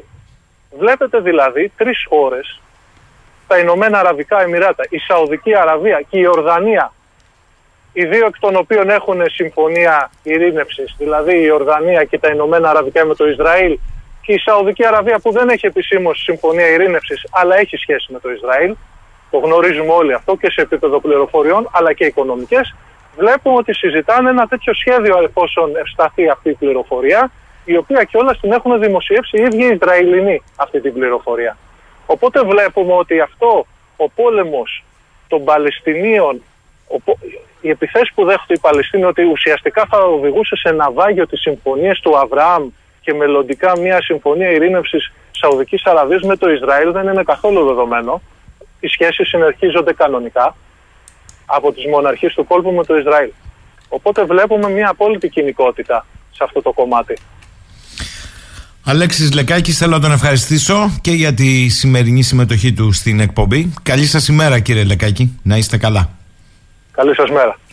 Εδώ είμαστε πάλι, λέει ο φίλος ο Αντώνης. Χρόνια πολλά, Αντώνη. Όλοι δουλεύουν για μια τεχνητή παγκόσμια κρίση που θα εκπληρώσει τα σχέδια του Παγκόσμιου Οικονομικού Φόρουμ στον Ταβός. Εγώ λέει αυτό καταλαβαίνω όταν βλέπεις τα κράτη να λειτουργούν κατά το συμφερόντων τους και όταν βλέπεις όλο τον πλανήτη με έναν τρόπο ανάφλεξη. Ναι, αλλά Σήμερα με συγχωρείτε είναι Τετάρτη 17 γιορτάζουν οι Αντώνιδες και οι Αντωνίες και στην Ελλάδα είμαστε στον απόϊχο του διήμερου μασάζ φροντιστηρίου για το γάμο των ομόφυλων ε, ζευγαριών το οποίο μονοπολεί την επικαιρότητα. Ποια ακρίβεια, ποιος πόλεμος ποια Τουρκία και Λιβύη σε έρευνες ποιο φόρουμ στον Ταβός. Θα το μάθουμε όταν πάνε οι δικοί μας εκεί. Ποια παιχνίδια εφοδιαστικών αλυσίδων στην Ερυθρά και στον Περσικό κόλπο, τι γίνεται στην Ταϊβάν, τι γίνεται στην Ουκρανία, πέρα βρέχει. Τι γίνεται στη Γερμανία, πέρα βρέχει. Τι γίνεται στη Γαλλία, πέρα βρέχει. Όλα καλά παιδιά πάνε. Λοιπόν, θα το χαλάσω πάλι σήμερα το αφήγημα. Θα πάω στο διδάκτορα του Δημοσίου Δικαίου και Πολιτικής Επιστήμης, στο Αριστοτέλειο και νομικό, τον κύριο Θέμη Τζίμα. Καλημέρα κύριε Τζίμα. Καλημέρα σας. Καλημέρα. Τι ωραίος κόσμος, ε, παντού. Πολύ ενδιαφέρον αν μη τι άλλο, όχι πολύ ωραίος αναγκαστικά, αλλά ζούμε ενδιαφέροντες καιρούς. Ναι, ζούμε ενδιαφέροντες καιρούς, αλλά στην Ελλάδα έχουμε γκώσει στην ανάγκη της επικοινωνίας, κύριε Τζίμα, τελικά. Ναι, δεν είναι μόνο ελληνικό αυτό το μοντέλο, εδώ το ξέρετε καλύτερα από μένα. Είναι γενικότερα ένα πρότυπο, ιδίως στη Δύση, όχι μόνο, αλλά κυρίως στη Δύση, Απλώς είναι τόσο μεγάλα τα ζητήματα ώστε που και που το και όλο ένα και συχνότερα αυτό το αυτή η επικοινωνιακή, αυτές οι επικοινωνιακές καταιγίδες που σχεδιάζουν οι ελίτ ε, πολλές φορές ε, ε, καταραίουν διότι τέλος πάντων δέχονται πλήγματα διότι ακριβώς η πραγματικότητα είναι τόσο, τόσο δυνατή, τόσο, ε, επιδρά με τόσο καταλητικό τρόπο. Ε, θέλω να σας ρωτήσω αρχικά αν αυτή η επιτάχυση των γεγονότων σε όλα τα παιδιά είτε πολεμικά είναι είτε οικονομικά είναι ε, είτε φοδιαστικά είτε κοινωνικά ε, αυτή η επιτάχυνση σχετίζεται με όχι νεκρό χρόνο και τι εννοώ; Έχει ανοίξει ο μεγάλος κύκλος των αμερικανικών εκλογών που στην Ελλάδα μόνο το ότι στην κάλπη συνέτριψε ο Τραμπ κάθε αντίπαλο στην Αϊόβα. Μόνο εκεί σταθήκαμε. Αλλά ναι. το βαθύτερο νόημα του τι γίνεται στις ΗΠΑ δεν το συζητάμε. Σχετίζεται σίγουρα με τις εκλογές στις ΗΠΑ, αλλά όχι μόνο. Ε, νομίζω ότι πρέπει να, να σταθούμε ακόμη περισσότερο στο γεγονός ότι υπάρχει ένας διπλός ε, κομβικός μετασχηματισμός σε πλανητική κλίμακα. Το πρώτο σκέλος είναι πολύ εμφανές, το έχουμε ζητήσει πάρα πολλές φορές. Είναι ότι ο δυτικο-αμερικανο-κεντρικός κόσμος υποχωρεί. Ε, και αυτή είναι από μόνη της μια καταλητική σημασίας εξέλιξης μετασχηματισμός. Το δεύτερο έχει να κάνει με το γεγονός ότι ε, η, το καπιταλιστικό μοντέλο ε, ανάπτυξης, συγκρότησης έχει φτάσει στα όρια του και γύρει πια ζητήματα αν θέλετε επιβίωσης ε, για την ανθρωπότητα. Ε, το οποίο σε μια σειρά κρατών που δεν έχουν και κοινωνιών οι οποίες για διαφόρους λόγους αυτή τη στιγμή που μιλάμε δεν είναι πάντα έτσι αλλά αυτή τη στιγμή που μιλάμε βρίσκονται σε ένα πιο προωθημένο στάδιο κοινωνικής αμφισβήτησης από το δικό μας αυτή η συζήτηση και αυτή η αίσθηση είναι πολύ εντονότερη. Σε εμάς, λόγω του καλοκαιριού του 2015, το, το δημόσιο αίσθημα, αν θέλετε, είναι ακόμα σε μια καθίζηση ή τέλος πάντων είναι εγκλωβισμένο. Ε, νομίζω λοιπόν ότι η κύρια, ε, βλέπουμε διάφορα γεγονότα που δεν τα περιμέναμε ή που δείχνουν και είναι πολύ σημαντικά, κυρίως λόγω αυτού του διπλού μετασχηματισμού. Κοιτάξτε, στην Ευρώπη αυτή τη στιγμή υπάρχουν σοβαρότατες κινητοποίησεις και δεν είναι μόνο οι αγρότες ε, στη Γερμανία ή στη Γαλλία. Ε, από το πρωί λέμε για την είδηση ότι αρχίζουν οι μεγάλες αυτοκινητοβιομηχανίες να κλείνουν τις γραμμές παραγωγής και να απολύουν κόσμο των ηλεκτρικών αυτοκινήτων, των πανάκριβων. Δεν τους βγαίνει η μπίζνα. Μάλλον θα πρέπει με κάποιον άλλο τρόπο να επιστρέψουν. Όλα αυτά όμως δείχνουν εκτός από την οικονομία και μετασχηματισμού στην κοινωνία. Συνυπολογίζω και τον Ταβό, όπου συζητάνε για τη νέα επανεκκίνηση πια στον Ταβό. Ναι. ναι. Καταλάβατε. Ε, και με πολλούς τρόπους συζητάνε εκεί ο ΣΒΑΜ και διάφοροι άλλοι κάνουν, διάφοροι, κάνουν δηλώσεις οι οποίες θα έπρεπε να μας προβληματίσουν πάρα πολύ, αλλά διαφεύγουν της προσοχή μας και σε σχέση και με τη χρήση των νέων τεχνολογιών κτλ. Αν το δούμε σε ένα βάθος χρόνου, στην πραγματικότητα με αφετηρία τις πλατείες στη Μέση Ανατολή τη δεκαετία του 2010 οι οποίες μετακόμισαν και στην Ευρώπη έχουμε μία περισσότερο από μία δεκαετία κοινωνικής αναταραχής η οποία δεν έχει πάρει ε, τα χαρακτηριστικά μιας γενικευμένης έτσι εξεγερσιακής ή επαναστατικής κατάστασης αλλά έχουμε αναμφίβολα πάνω από 10 χρόνια κοινωνικών αναταραχών οι οποίες ε, και κοινωνικής δυσφορίας που μετακομίζουν, μετακινούνται από τη μία χώρα στην άλλη ανάλογα με τη συγκυρία, δηλαδή άλλοτε πρωταγωνιστή η Γαλλία, άλλοτε πρωταγωνιστή η Γερμανία, άλλοτε η Ολλανδία, άλλοτε η Ελλάδα. Ε, όμως, άλλωστε και ακόμη και το Brexit, παρότι είχε άλλα χαρακτηριστικά, αυτό ήταν, ήταν μια είτε κανείς συμφωνεί είτε διαφωνεί διαμαρτυρία των λαϊκών στρωμάτων κυρίως της Αγγλίας ε, έναντι του μοντέλου το οποίο προέβαλαν, επαναλαμβάνω καλώς ή κακώς δεν έχει σημασία στην Ευρωπαϊκή Ένωση. Έχουμε λοιπόν τη δυσφορία των κοινωνιών απέναντι σε ένα μοντέλο το οποίο επιβλήθηκε έναντι του κεϊσιανισμού τέλη 70 αρχές 80 και το οποίο έχει γιγαντώσει τις ανισότητες έχει καταλύσει κάθε ουσιαστική έννοια δημοκρατίας και μειώνει διαρκώς το μερίδιο της εργασίας στον παρακόμενο πλούτο. Οι εργαζόμενοι έχουν διαρκώς μικρότερο μερίδιο στον πλούτο ο οποίος παράγεται. Ε, το οποίο σε κάποιες χώρες ε, παραμένει σε επίπεδα ανεκτά ενώ σε άλλες χώρες και όλο ένα περισσότερες θέτει και ζητήματα επιβίωσης αυτών των στρωμάτων. Σίγουρα διαβίωσης αλλά ενίοτε και επιβίωσης. Κοιτάξτε, ε, υπάρχει, ε, έχετε δίκιο, αλλά εδώ υπάρχει και ε, στη λεγόμενη υπερεθνική ελίτ μια αντίφαση. Φετινό κεντρικό θέμα ω τίτλος στον Ταβό είναι ξαναχτίζοντας την εμπιστοσύνη. Διαβάζοντας κανείς λοιπόν τη θεματική του, λέει δημιουργία θέσεων εργασίας και ανάπτυξης για μια νέα εποχή και αμέσως από κάτω. Τεχνητή νοημοσύνη ως κινητήρια δύναμη για την οικονομία και την κοινωνία, με την πρόβλεψη του ΔΕΛΤΑ ΝΙΤΑΦ ότι η ανάπτυξή της μαζί με τη ρομποτική θα μειώσει τις θέσεις εργασίας κατά 40% σε όλους τους κλάδους. Ε, πώς γίνεται ναι. το ένα και το άλλο; Υπάρχει εδώ πέρα μια, έχετε δίκιο και νομίζω ότι υπάρχουν δύο τάσει περίπου. Δεν είμαι σίγουρος ότι είναι συγκρουσιακές μεταξύ τους εντελώς, αλλά τέλος πάντων διαφοροποιούνται κάπως. Η μία είναι και αυτή και προσπαθούν να τη συνδυάσουν και στον, στον τίτλο και στον υπότιτλο. Η μία λέει ότι λίγο πολύ είμαστε πλούσιοι, θα συνεχίσουμε να γινόμαστε πλουσιότεροι, αλλά πρέπει να κρατήσουμε τις κοινωνίες σε ένα βαθμό συνοχής προκειμένου να μην έχουμε επαναστάσεις και διακυβευτούν τα προνομιά μας ένα είδος κεινσιανισμού υπερεθνικού το οποίος όμως δεν δείχνει εφικτός με τα δεδομένα τα οποία έχουμε. Το, η δεύτερη τάση λέει ότι βεβαίως δεν έχουμε καμία διάθεση σώνη και δεν να φτωχοποιήσουμε τους από κάτω αλλά θα κάνουμε πλήρη χρήση των νέων τεχνολογιών με τρόπο ο οποίος να συμφέρει εμάς. Το ένα ας πούμε είναι μια εκδοχή μεταμοντέρνου και ενσιανισμού, το άλλο είναι ένα live and let die, ότι εντάξει. Λοιπόν, αν τα καταφέρετε έχει καλός, αν δεν τα καταφέρετε από κάτω πάλι καλός. Νομίζω ότι ο σύγχρονος καπιταλισμός, το νεοφιλελεύθερο μοντέλο είναι τόσο βαθιά κερδοσκοπικό και τόσο βαθιά αντικοινωνικό ώστε δεν υπάρχει καμία περίπτωση εκτός παρά μόνο στην περίπτωση που θα δουν πραγματικές επαναστάσεις να υπάρξει στέρεα αναδιανομή και βαθιά αναδιανομή πλούτου προς τα κάτω έστω και σε ένα τρόπο την ακενσιανό ή μετακενσιανό μοντέλο. Θα έχουμε χρήση της τεχνητής νοημοσύνης και έχουμε και των νέων τεχνολογιών με τρόπο που θα κάνει τους πλουσίους πλουσιότερους και από εκεί και πέρα εάν μένει κάτι για τους υπολοίπους έχει καλώς. Αν δεν μένει θα πρέπει να επιβιώσουν με όποιο τρόπο μπορούν.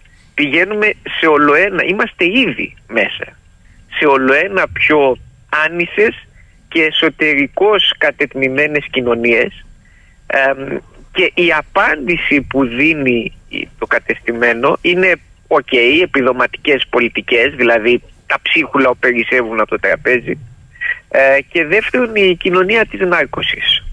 Συγκίνηση, απόσυρση από το φυσικό κόσμο, εικονικές πραγματικότητες, κυριαρχία του ταυτοτισμού ε, προκειμένου να απασχολείται ο μέσος και ενδυνάμει επαναστατημένος άνθρωπος με διάφορα ανώδυνα για το σύστημα εξουσίας ζητήματα. Άρα μου λέτε αυτή η κατάτμιση στο εσωτερικό των κοινωνιών, η πολυδιάσπαση και αυτός ο, σε όλους τους τόνους και αριθμούς ε, δικαιωματισμός του δικαιωματισμού ο δικαιωματισμέ εκεί αποσκοπεί για να μην συζητάμε ναι, για συλλογικά δικαιώματα; Βεβαίως και όχι πρώτον για να μην συζητούμε για συλλογικά δικαιώματα. Δεύτερον, για να μετατρέπουμε συλλογικά δικαιώματα σε ατομικά.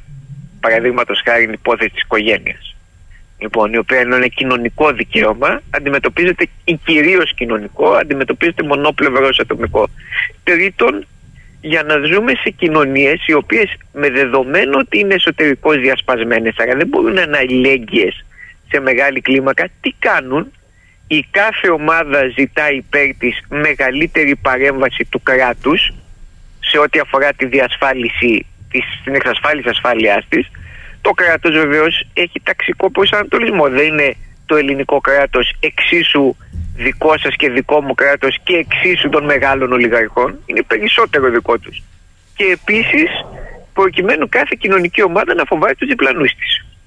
Ο γκέι φοβάται τους straight, οι straight φοβούνται τους γκέι, οι ντόπιοι φοβούνται τους ξένους, οι ξένοι φοβούνται ο καθένας τον άλλο ξένο και πάει λέγοντας. Και μέσα σε τέτοιες πολυδιασπασμένες κοινωνίες δεν μπορεί βεβαίως να υπάρξει λαϊκό κίνημα ή αν θέλετε εργατικό κίνημα με πιο παραδοσιακούς όρους ή τέλος πάντων μια δύναμη ανατροπής.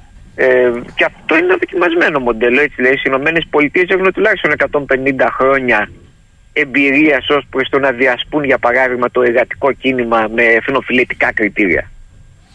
Αν συνυπολογίσετε τώρα και την ποιότητα της λεγόμενης πολιτικής και οικονομικής ελίτ κατά τόπους, το πράγμα γίνεται ναι. ακόμη δυσχερέστερο.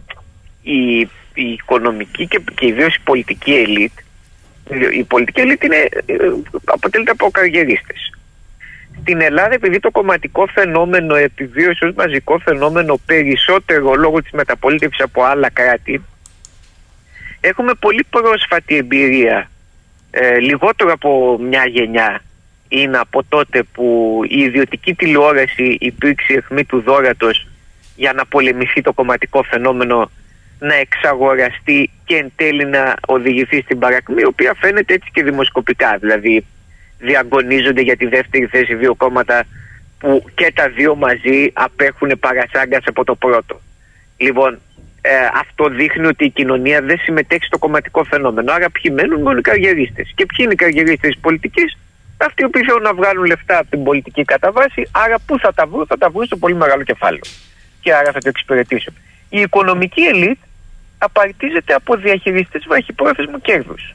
Δηλαδή ο CEO πρέπει να βγάλει το εξάμεινο το χρόνο άντε τη διετία, τριετία μάξιμου. Αυτή, αυτός είναι ο προσανατολισμός του. Ε, επομένως δεν υπάρχει καμία ε, ή τέλος πάντων είναι πολύ μικρές οι δυνατότητες ενός ευρύτερου σχεδιασμού. ε, και ευρύτερου που να συμπεριλαμβάνει περισσότερους δρόντες έστω και της αγοράς και σε μεγαλύτερο βάθος χρόνου. Ε, αυτή είναι η δύναμη και η αδυναμία ταυτοχρόνως του νοφιλελεύθερου μοντέλου.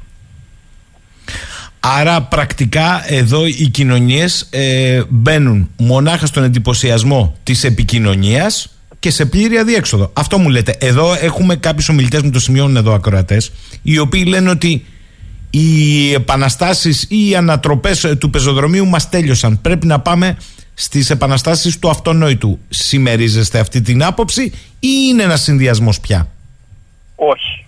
Δεν υπάρχει καμία επανάσταση στο αυτονόητο. Αυτή είναι μια, αντινο... μια αντίφαση. Αν κάτι είναι αυτονόητο, δεν υπάρχει καμία επανάσταση γύρω από αυτό και η επανάσταση δεν είναι ποτέ αυτονόητη. Λοιπόν, αυτή ήταν μια ρητορική η οποία ξεκίνησε και εδραιώθηκε επί εξυγχρονισμού στο Πασόκ.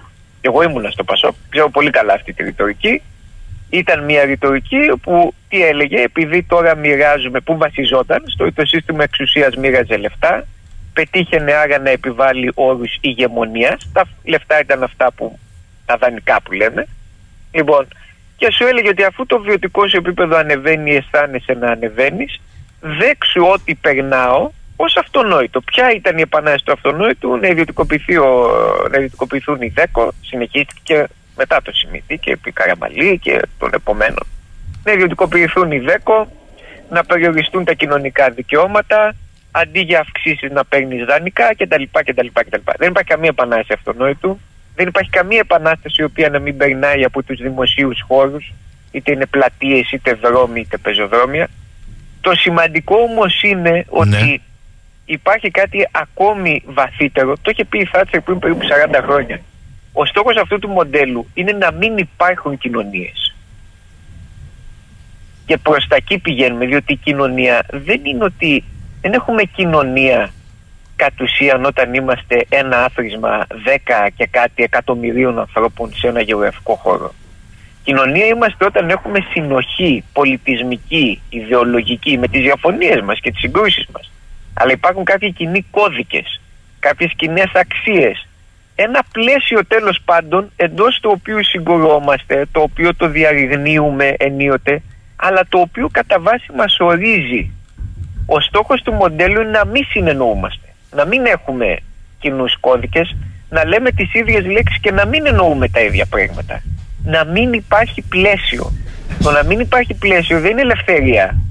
Είναι αδυναμία γιατί δεν έχεις πλαίσιο, δεν έχεις χώρο διεκδίκησης έναντι του από πάνω.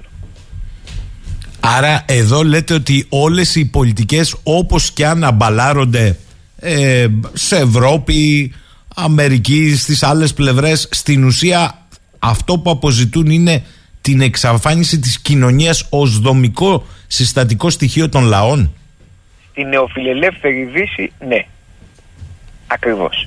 Θέλω τώρα να σας ρωτήσω, επειδή όλο αυτό το διάστημα και μαζί έχουμε συζητήσει για τη γεωπολιτική του υπηρετικού χώρου, τη γεωπολιτική των θαλασσών, έχουμε μπει και στον ανταγωνισμό, το έχουμε καταλάβει όλοι, για τα βασικά αγαθά, ο πόλεμος στην Ουκρανία, ο πόλεμος ε, στη ρίδα της Γάζας και στη Μέση Ανατολή Ερυθρά, η ενεργειακή μετάβαση, όλα αυτά δηλαδή που αναδιαμορφώνουν τη δυναμική προσφοράς και ζήτησης για ένα σημαντικό αριθμό βασικών αγαθών, αυτός ο παγκόσμιος ανταγωνισμός για την εξασφάλιση του εφοδιασμού σε κρίσιμα ορυκτά καύσιμα, τρόφιμα, νερό, ε, υλικών αναγκαίων για την κατασκευή μπαταριών, γιατί και αυτό έχει μπει μέσα, σπάνιες γέες yeah. κτλ. Κάποιοι λένε ότι στο τέλος, στο βάθος κήπος, όλα αυτά δεν επιλύονται με διεθνείς συμφωνίες, αλλά με πολεμικές σειράξεις. Εδώ τι έχετε να μας πείτε; Πολλά από αυτά τα ζητήματα θα μπορούσαν να ρυθμιστούν με διεθνείς συμφωνίες. Δεν υπάρχει εξορισμού καμία κάποιος ο οποίος να λέει δεν μπορεί να υπάρξουν διεθνείς συμφωνίες. Το μοντέλο οποίο όμως, το οποίο έχουμε ενός νεοφιλελεύθερου παγκοσμιοποιημένου καπιταλισμού επειδή είναι τόσο ανταγωνιστικό, βασίζεται τόσο πολύ στη μεγιστοποίηση της κερδοφορίας χωρίς να υπάρχουν άλλοι παράγοντες οι οποίοι να λαμβάνονται υπόψη, οθεί ε, κατά όπως ξέρουμε και εμπειρικά αλλά και θεωρητικά σε έναν πολύ υψηλό βαθμό συγκρουσιακότητας. Είναι το μοντέλο το πρόβλημα, δεν είναι ότι δεν γίνεται γενικώς. Σε ένα άλλο μοντέλο μια χαρά θα γινότανε. να υπάρξουν περιφερειακές συμφωνίες ή και παγκόσμιες συμφωνίες οι οποίες να ρυθμίζουν τις διαφορές ή να βρίσκουν τρόπους επίλυσης των διαφορών. Το υπάρχον μοντέλο είναι εγενώς εχθρικό προς τέτοιου είδους συμφωνίες. Δηλαδή, ποια είναι η αντικειμενική υπό την έννοια ας πούμε της φυσικής δυσκολίας να συνεννοηθεί η Δυτική και Κεντρική Ευρώπη με τη Ρωσία. Μα το έχει κάνει σε μεγάλες κρίσεις, σε δύο παγκοσμίους πολέμους κτλ. Το έχει κάνει. Ο λόγος που δεν το κάνει τώρα είναι το συγκεκριμένο μοντέλο ότι δεν το επιτρέπει. Ότι το αμερικανικό κεφάλαιο δεν μπορεί να δεχτεί μέσα στο υπάρχον μοντέλο, δεν μπορεί να αντέξει να δώσει τμήμα της κερδοφορίας του στο κινέζικο, στο ρωσικό και, στο, και στα κεφάλαια του, ανα, του, του αναπτυσσόμενου κόσμου. Άρα αυτό αφιδατωμένα είναι το κρίσιμο λέτε. Διότι αν το είχαν δεχτεί, ναι, ναι, θα, θα ήμασταν αλλιώς. Θα είχαμε μια ομοιομορφία ε, υπερεθνική μεν, αλλά ομοιομορφία, μάλιστα. Όχι ομοιομορφία απαραίτητος. Συνεννόηση. Η ομοιομορφία είναι κάτι το οποίο είναι πολύ σχετικό. Ε, δηλαδή και τώρα υπάρχουν ε, ορισμένοι τομείς, ας πούμε η δυτική κουλτούρα κυρίως, η δυτική pop κουλτούρα έχει πετύχει σε ένα μεγάλο εύρος του πλανήτη μία ορισμένη ομοιομορφία σε, ορισμένες, σε κάποιες πτυχές της ανθρώπινης ζωής. Αυτό το οποίο δεν υπάρχει και έχει καταρρεύσει και κατέρευσε στην πραγματικότητα μετά το τέλος του ψυχρού πολέμου απλώς τώρα βιώνουμε πιο έντονα τις συνέπειες είναι η συνεννόηση. Δεν υπάρχει, δεν μπορούν οι διαφορετικοί δωρόντες σε παγκόσμια κλίμακα να συνεννοηθούν διότι δεν υπάρχει καμία αξιοπιστία μετά από δεκαετίες κατάχρησης των διεθνών κανόνων από την πλευρά κυρίως της Δύσης. Ε, δέστε εδώ αντίλογο τώρα από δύο φίλους. Ο Αντώνης λέει Κύριε Τζίμα και η εισβολή, έτσι τη χαρακτηρίζει, Αφροασιατών που υποβιβάζουν σε ε, το επίπεδο σε κάθε τομέα δεν εξυπηρετεί τη διεθνή των αγορών. Άλλος φίλος εδώ λέει, ο φίλος ο Γιάννης, όταν βάζεις εκατομμύρια ραβδιστές μεσαγωγικά μέσα στο δυτικό κόσμο, τι γίνονται οι κοινωνίες; Πρώτον, εάν δούμε την ε, έκρηξη ας πούμε των μεταναστευτικών προσφυγικών ρευμάτων που είναι πολύ έντονη από τα μέσα της προηγούμενης δεκαετίας θα δούμε ότι η μεγάλη πλειοψηφία αυτής, η μεγάλη πλειοψηφία δεν λέω όλοι, προέρχονται από μέρη στα οποία η Δύση προκάλεσε πολεμικές συγκρούσεις. Συρία, Λιβύη, Αφρικανικά κράτη, ε, και πάει λέγοντας. Άρα λοιπόν υπάρχει μια ευθεία συσχέτιση. Δεύτερον, φυσικά η εργασία είναι εμπορευματοποιημένο προϊόν και ο δυτικός καπιταλισμός χρειάζεται ε, νέους εργαζομένους και φτηνούς εργαζομένους. Δεν γεννάμε αρκετά, άρα τους εισάγουμε. Δεν υπάρχει τίποτα το περίεργο ή το συνωμοτικό σε αυτό. Είναι κλασική νόμη προσφοράς και ζήτησης. Καλημέρα, λέει ο φίλος ο Γιάννης. Κύριε Τζίμα, το Ίδρυμα Oxfam ανακοίνωσε ότι μέχρι το 2034 θα έχουμε την εμφάνιση του πρώτου τρισεκατομμυριούχου. Ερώτησή μου προς εσάς είναι η εξής. Το μοναδικό αποδεκτό θεωρητικό πλαίσιο παραγωγής πλούτου είναι εκείνο της σχολής του Σικάγο. Από την άλλη, η μαρξιστική ανάλυση του καπιταλισμού θεωρείται κάτι ως φεδρότητα και μόνο στο άκουσμά της, παρότι κανένας οικονομολόγος που σέβεται την επιστήμη του δεν την έχει αμφισβητήσει στην ανάλυσή της.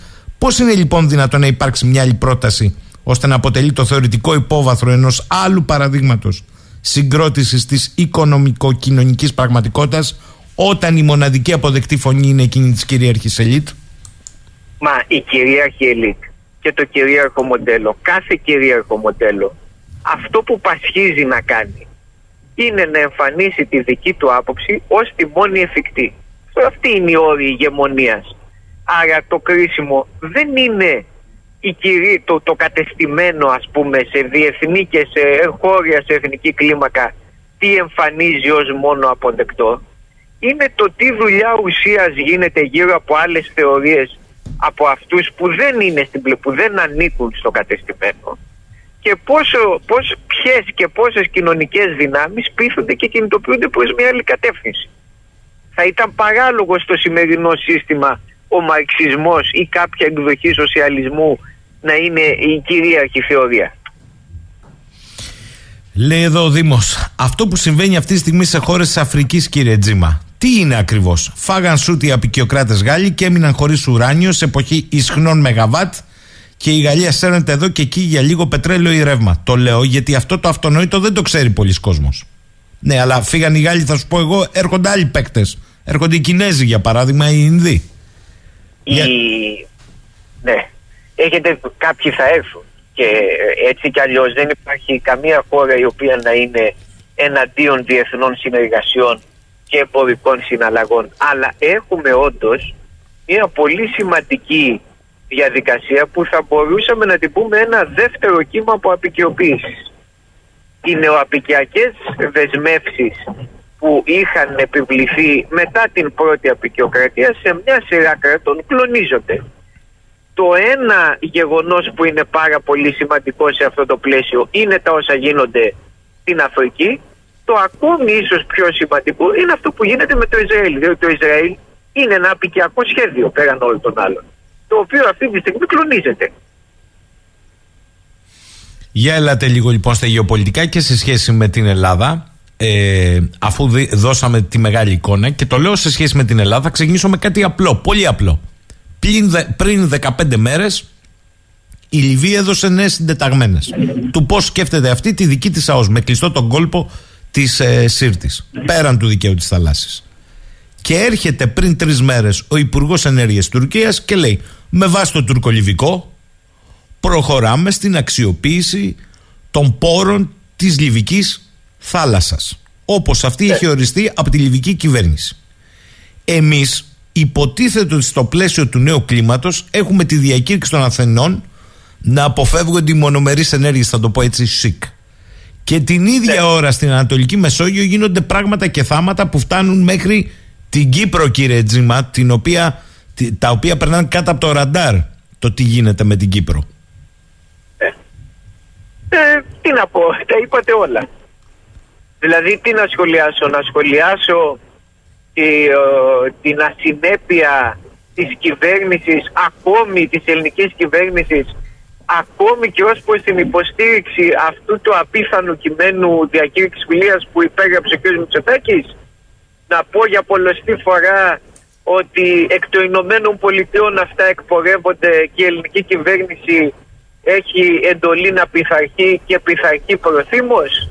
Να πω για τις παραδοσιακές σχέσεις της οικογένειας Μητσοτάκη με το τουρκικό κατεστημένο ή και, με το, και φυσικά και με το αμερικανικό κατεστημένο να πω ότι από εδώ και πλησιάζουμε σε λίγο, σε λίγους μήνες θα κλείσουμε τέσσερα χρόνια από τότε που είπαμε ότι η Κύπρος είναι άλλο κράτος και τέλος πάντων λίγο πολύ δεν μας ενδιαφέρει ή ε, μας ενδιαφέρει όπως κάθε άλλο κράτος της Ευρωπαϊκής Ένωσης.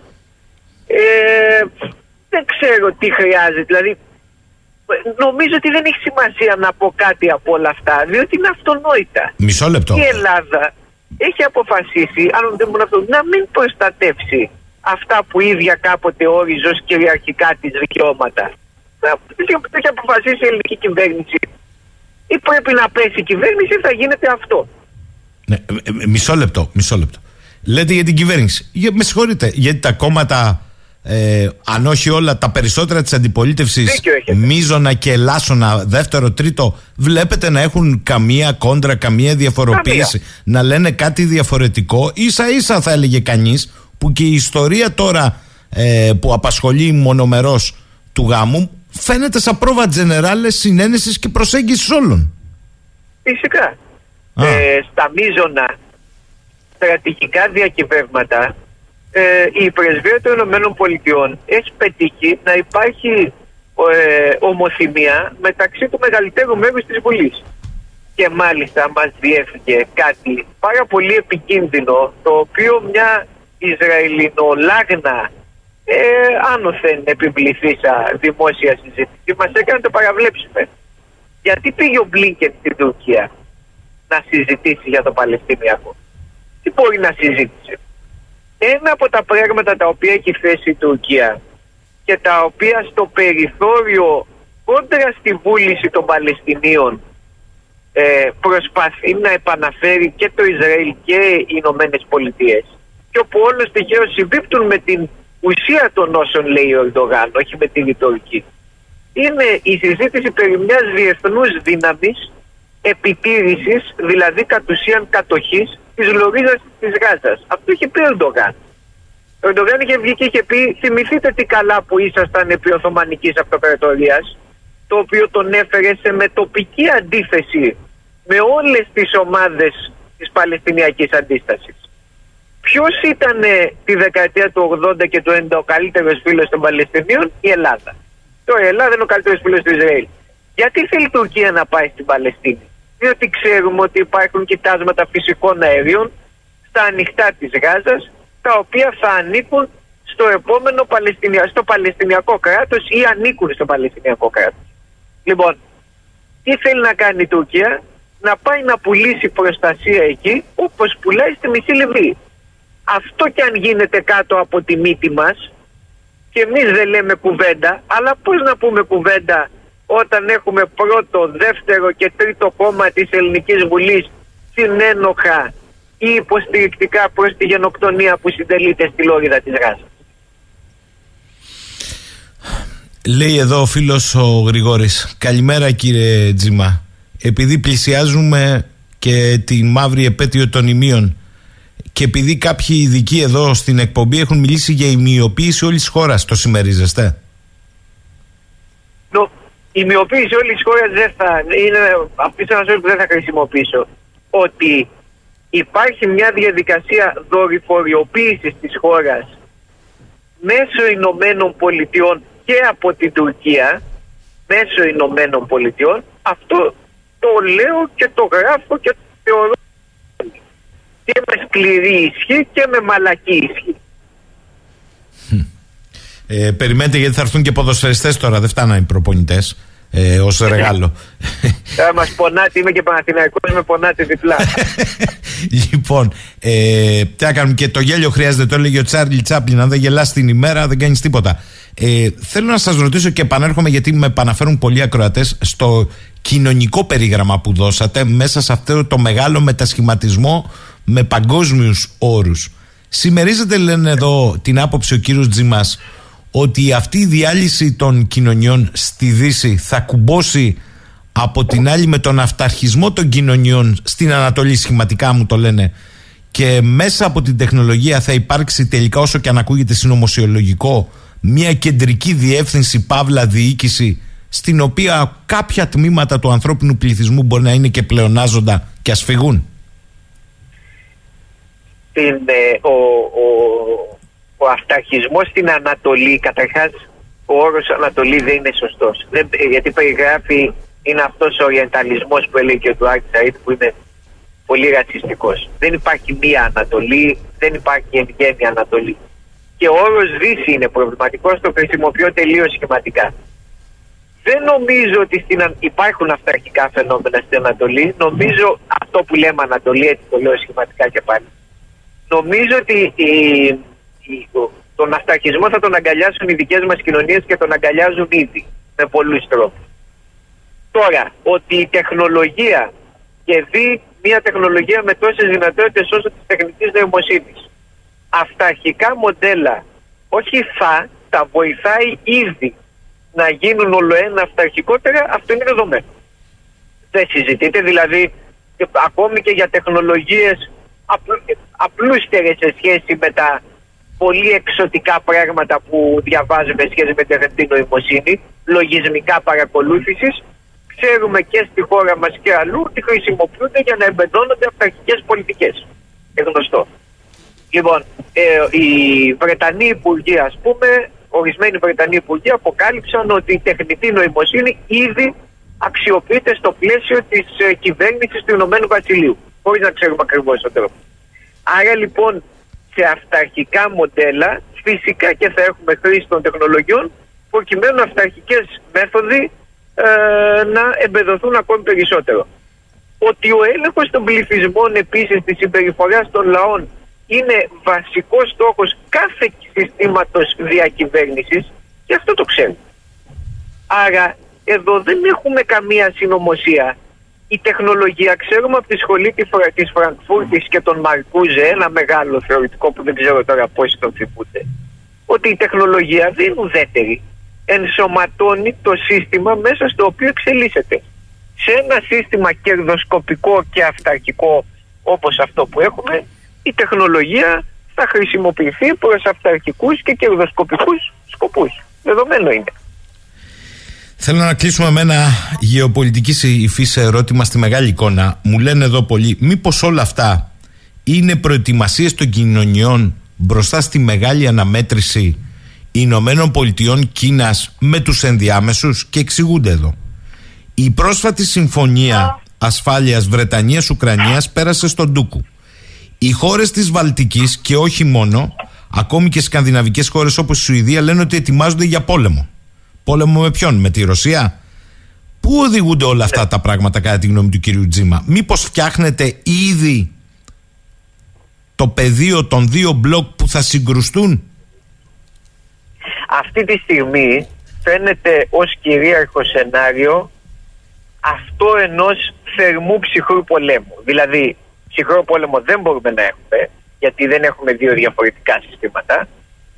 Έναν κατακλυσμιαίο πόλεμο μπορούμε να έχουμε, αλλά η λογική λέει, η λογική επαναλαμβάνω, έτσι, το ένστικτο της επιβίωσης, ότι θα μπει ένα φρένο, δεν το βλέπουμε σε ικανοποιητικό βαθμό μέχρι σήμερα, αλλά αυτό πρέπει να φανταζόμαστε. Άρα μιλούμε για μια υβριδική κατάσταση με θερμά μέτωπα, ακόμη και άμεσα, άμεσης σύγκρουσης. ΝΑΤΟ με μη νατοικές δυνάμεις, Ρωσία ή Κίνα ή ποτέ, η Ιράν κτλ. Αλλά με όχι κατακλυσμίαιο τρόπο. Δηλαδή όχι με χρήση στρατηγικών ε, πυρηνικών όπλων. Σε ένα τέτοιο σενάριο, στο οποίο εάν δεν αλλάξουμε κάτι φαίνεται ότι θα συρθούμε με μια ορισμένη ταχύτητα, δεν να φανεί ποια θα είναι αυτή, ε, Βεβαίως οι πληθυσμοί πρέπει να προετοιμαστούν και για οικονομικές επιπτώσεις και, και άμεσες στρατιωτικές επιπτώσεις εναντίον Αυτό το είδαμε να συμβαίνει. Δηλαδή γιατί έχουμε λογοκρισία την οποία την ξεχνούμε επισήμως σε ό,τι αφορά τα αγγλόφωνα ρωσικά μέσα ενημέρωσης. Για να μην ακούγεται η ρωσική άποψη των πραγμάτων και άρα πλήττεται περισσότερο ακόμη το εσωτερικό μέτωπο στις ευρωπαϊκές κοινωνίες που υφίστανται το μεγάλο οικονομικό κόστος το μεγαλύτερο σε σχέση με τους Αμερικανούς ε, από τις κυρώσεις που έχουν επιβληθεί. Αυτό είναι ήδη μια προετοιμασία, όχι μόνο προετοιμασία αλλά και επιβολή διαμόρφωσης ενός εσωτερικού μετόπου στις ευρωπαϊκές κοινωνίες εναντίον της Ρωσίας. Ε, όταν η Γερμανία λέει ότι θα αυξήσει τον αμυντικό της προπολογισμό, λέει ότι θα τον αυξήσει για να πολεμήσει τη Γαλλία προφανώς, για να είναι έτοιμη για την περίπτωση μιας πολεμικής σύγκρουσης με τη Ρωσία. Δηλαδή ε, αυτά που αναρωτιούνται πολύ ορθώς οι ακροατές σας και είναι σημαντικές έτσι σκέψεις, μας τα έχουν πει, δεν είναι πια κρυφά. Να ρωτήσω εγώ για επίλογο. Ε, αισθάνεστε ότι οι οικονομίες δομούνται με βάση τη λογική πολέμου; Έχουμε οικονομία πολέμου πια; Έχουμε οικονομία νομίζω της φούσκας των πάντων. Α, α. Και μέσα στη φούσκα των πάντων η αλήθεια είναι ότι μια παραγωγική δραστηριότητα η οποία ξέρουμε ότι έχει ε, δυνατότητα ε, να παράγει πλούτο είναι το αμυντικό βιομηχανικό σύμπλεγμα. Αλλά βεβαίως το αμυντικό, η αμυντική βιομηχανία, το ξέρετε καλά, έχει την εξής ιδιαιτερότητα. Ε, δεν είναι και τόσο ιδιαιτερότητα. Δεν μπορεί να στοκάρει αυτά που παράγει. Πρέπει κάπως να χρησιμοποιούνται. Και ένα περιβάλλον διάχυτων συγκρούσεων και σχηματισμένων μπλοκ είναι ό,τι πρέπει για να έχεις μια ορισμένη παραγωγική δραστηριότητα. Έχω την αίσθηση βέβαια ότι οι Ευρωπαίοι και ειδικότερα οι Γερμανοί θα μείνουν πάλι στα κρέα του λουτρού σε σχέση με τους Αμερικανούς, αλλά τέλος πάντων μένει να φανεί αυτό. Το κύριο μοντέλο όμως είναι η φούσκα των πάντων. Βγάζουμε φτηνό χρήμα, το παίρνουν οι, πολυ... κεντρικοί, από τις κεντρικούς τραπεζές, φτάνει στι μεγάλες μεγάλες ιδιωτικές τράπεζες, οι οποίες μετά το δίνουν είτε σε ε, ολιγοπολιακές επιχειρήσεις είτε σε παιχνίδια του χρηματοπιστωτικού τομέα. Θέμης Τζίμας, θέλω να τον ευχαριστήσω για τη συνομιλία μας σήμερα μέσα στο μεσοβδόμαδο πρωί ε, Τετάρτη. Α, λέει ο Θήμιος, ερώτηση λέει. Καλά, προετοιμάζει το δυτικό, ας πούμε τώρα, μπλοκ για σύγκρουση. Του παίρνει όμως. Πώς θα συγκρουστούν και με τι εδώ δεν έχουμε ρεύμα στο σπίτι στην Ευρώπη; Ε, μέχρι τώρα δεν βγαίνει αυτή η πολιτική. Το βλέπουμε στην Ουκρανία και το βλέπουμε και στο Ισραήλ. Όμως νομίζω ότι οι Αμερικανοί αυτή τη στιγμή κερδίζουν χρόνο. Βάζουν, κυρίως στην Ουκρανία αυτό έγινε σαφές, βάζουν άλλους να φύγουν τους δικούς αντιπάλου. Υπάρχει ένα μεγάλο πρόβλημα στις ΗΠΑ μεταξύ πολλών άλλων. Είναι σε ιστορικά χαμηλά η στρατολόγηση ε, για τις ένοπλες δυνάμεις. Υπάρχουν μονάδες ολόκληρες οι οποίες δεν μπορούν να επιτελέσουν την αποστολή τους. Ε, και στο περιθώριο αυτού υπάρχει μια ακόμη πολύ μειοψηφική συζήτηση περί του αν θα έπρεπε να επανέλθει η υποχρεωτική στράτευση στις ΗΠΑ, η οποία, η οποία θυμίζω ότι εγκαταλείφθηκε μετά τον πόλεμο του Βιετνάμ mm-hmm. γιατί είχε καταστροφικές επιπτώσεις. Ε, δεν μπορούν αυτή τη στιγμή οι ΗΠΑ να διεξάγουν ένα μείζωνα πόλεμο. Βεβαίως όμως δεν πρέπει να ξεχνούμε κάτι οι Ηνωμένες Πολιτείες και στον πρώτο και στον δεύτερο παγκόσμιο πόλεμο, όπως και το Ηνωμένο Βασίλειο, μπήκαν με πολύ μικρούς στρατούς. Οι στρατοί γιγαντώθηκαν εξαιτίας των πολέμων και της επίδρασής τους στο εσωτερικό μέτωπο. Οπότε, ναι, είπα σήμερα και οι ευρωπαϊκές χώρες δεν μπορούν να διεξάγουν μεγάλους πολέμους, ούτε καν μικρούς, εκτός και αν καταφέρουν με κάποιο τρόπο να πείσουν τους λαούς τους και τις κοινωνίες τους ότι η διαμόρφωση πολεμικών κοινωνιών είναι απολύτως αναγκαία για την επιβίωσή τους, για την επιβίωση των δικαιωμάτων τους κτλ. Mm, κάτι που... Και εκεί βέβαια χρειάζεται να σκηνοθετήσει ένα μεγάλο έκφρο. Έτσι. Μάλιστα. Θέμης Τζιμάς. Καλημέρα κύριε Τζιμά. Να είστε καλά. Να είστε καλά. Λοιπόν, φτάσαμε στο τέλος για σήμερα. Να είμαστε καλά να τα πούμε αύριο, 10 και κάτι. Καλημέρα σε όλους και όλες.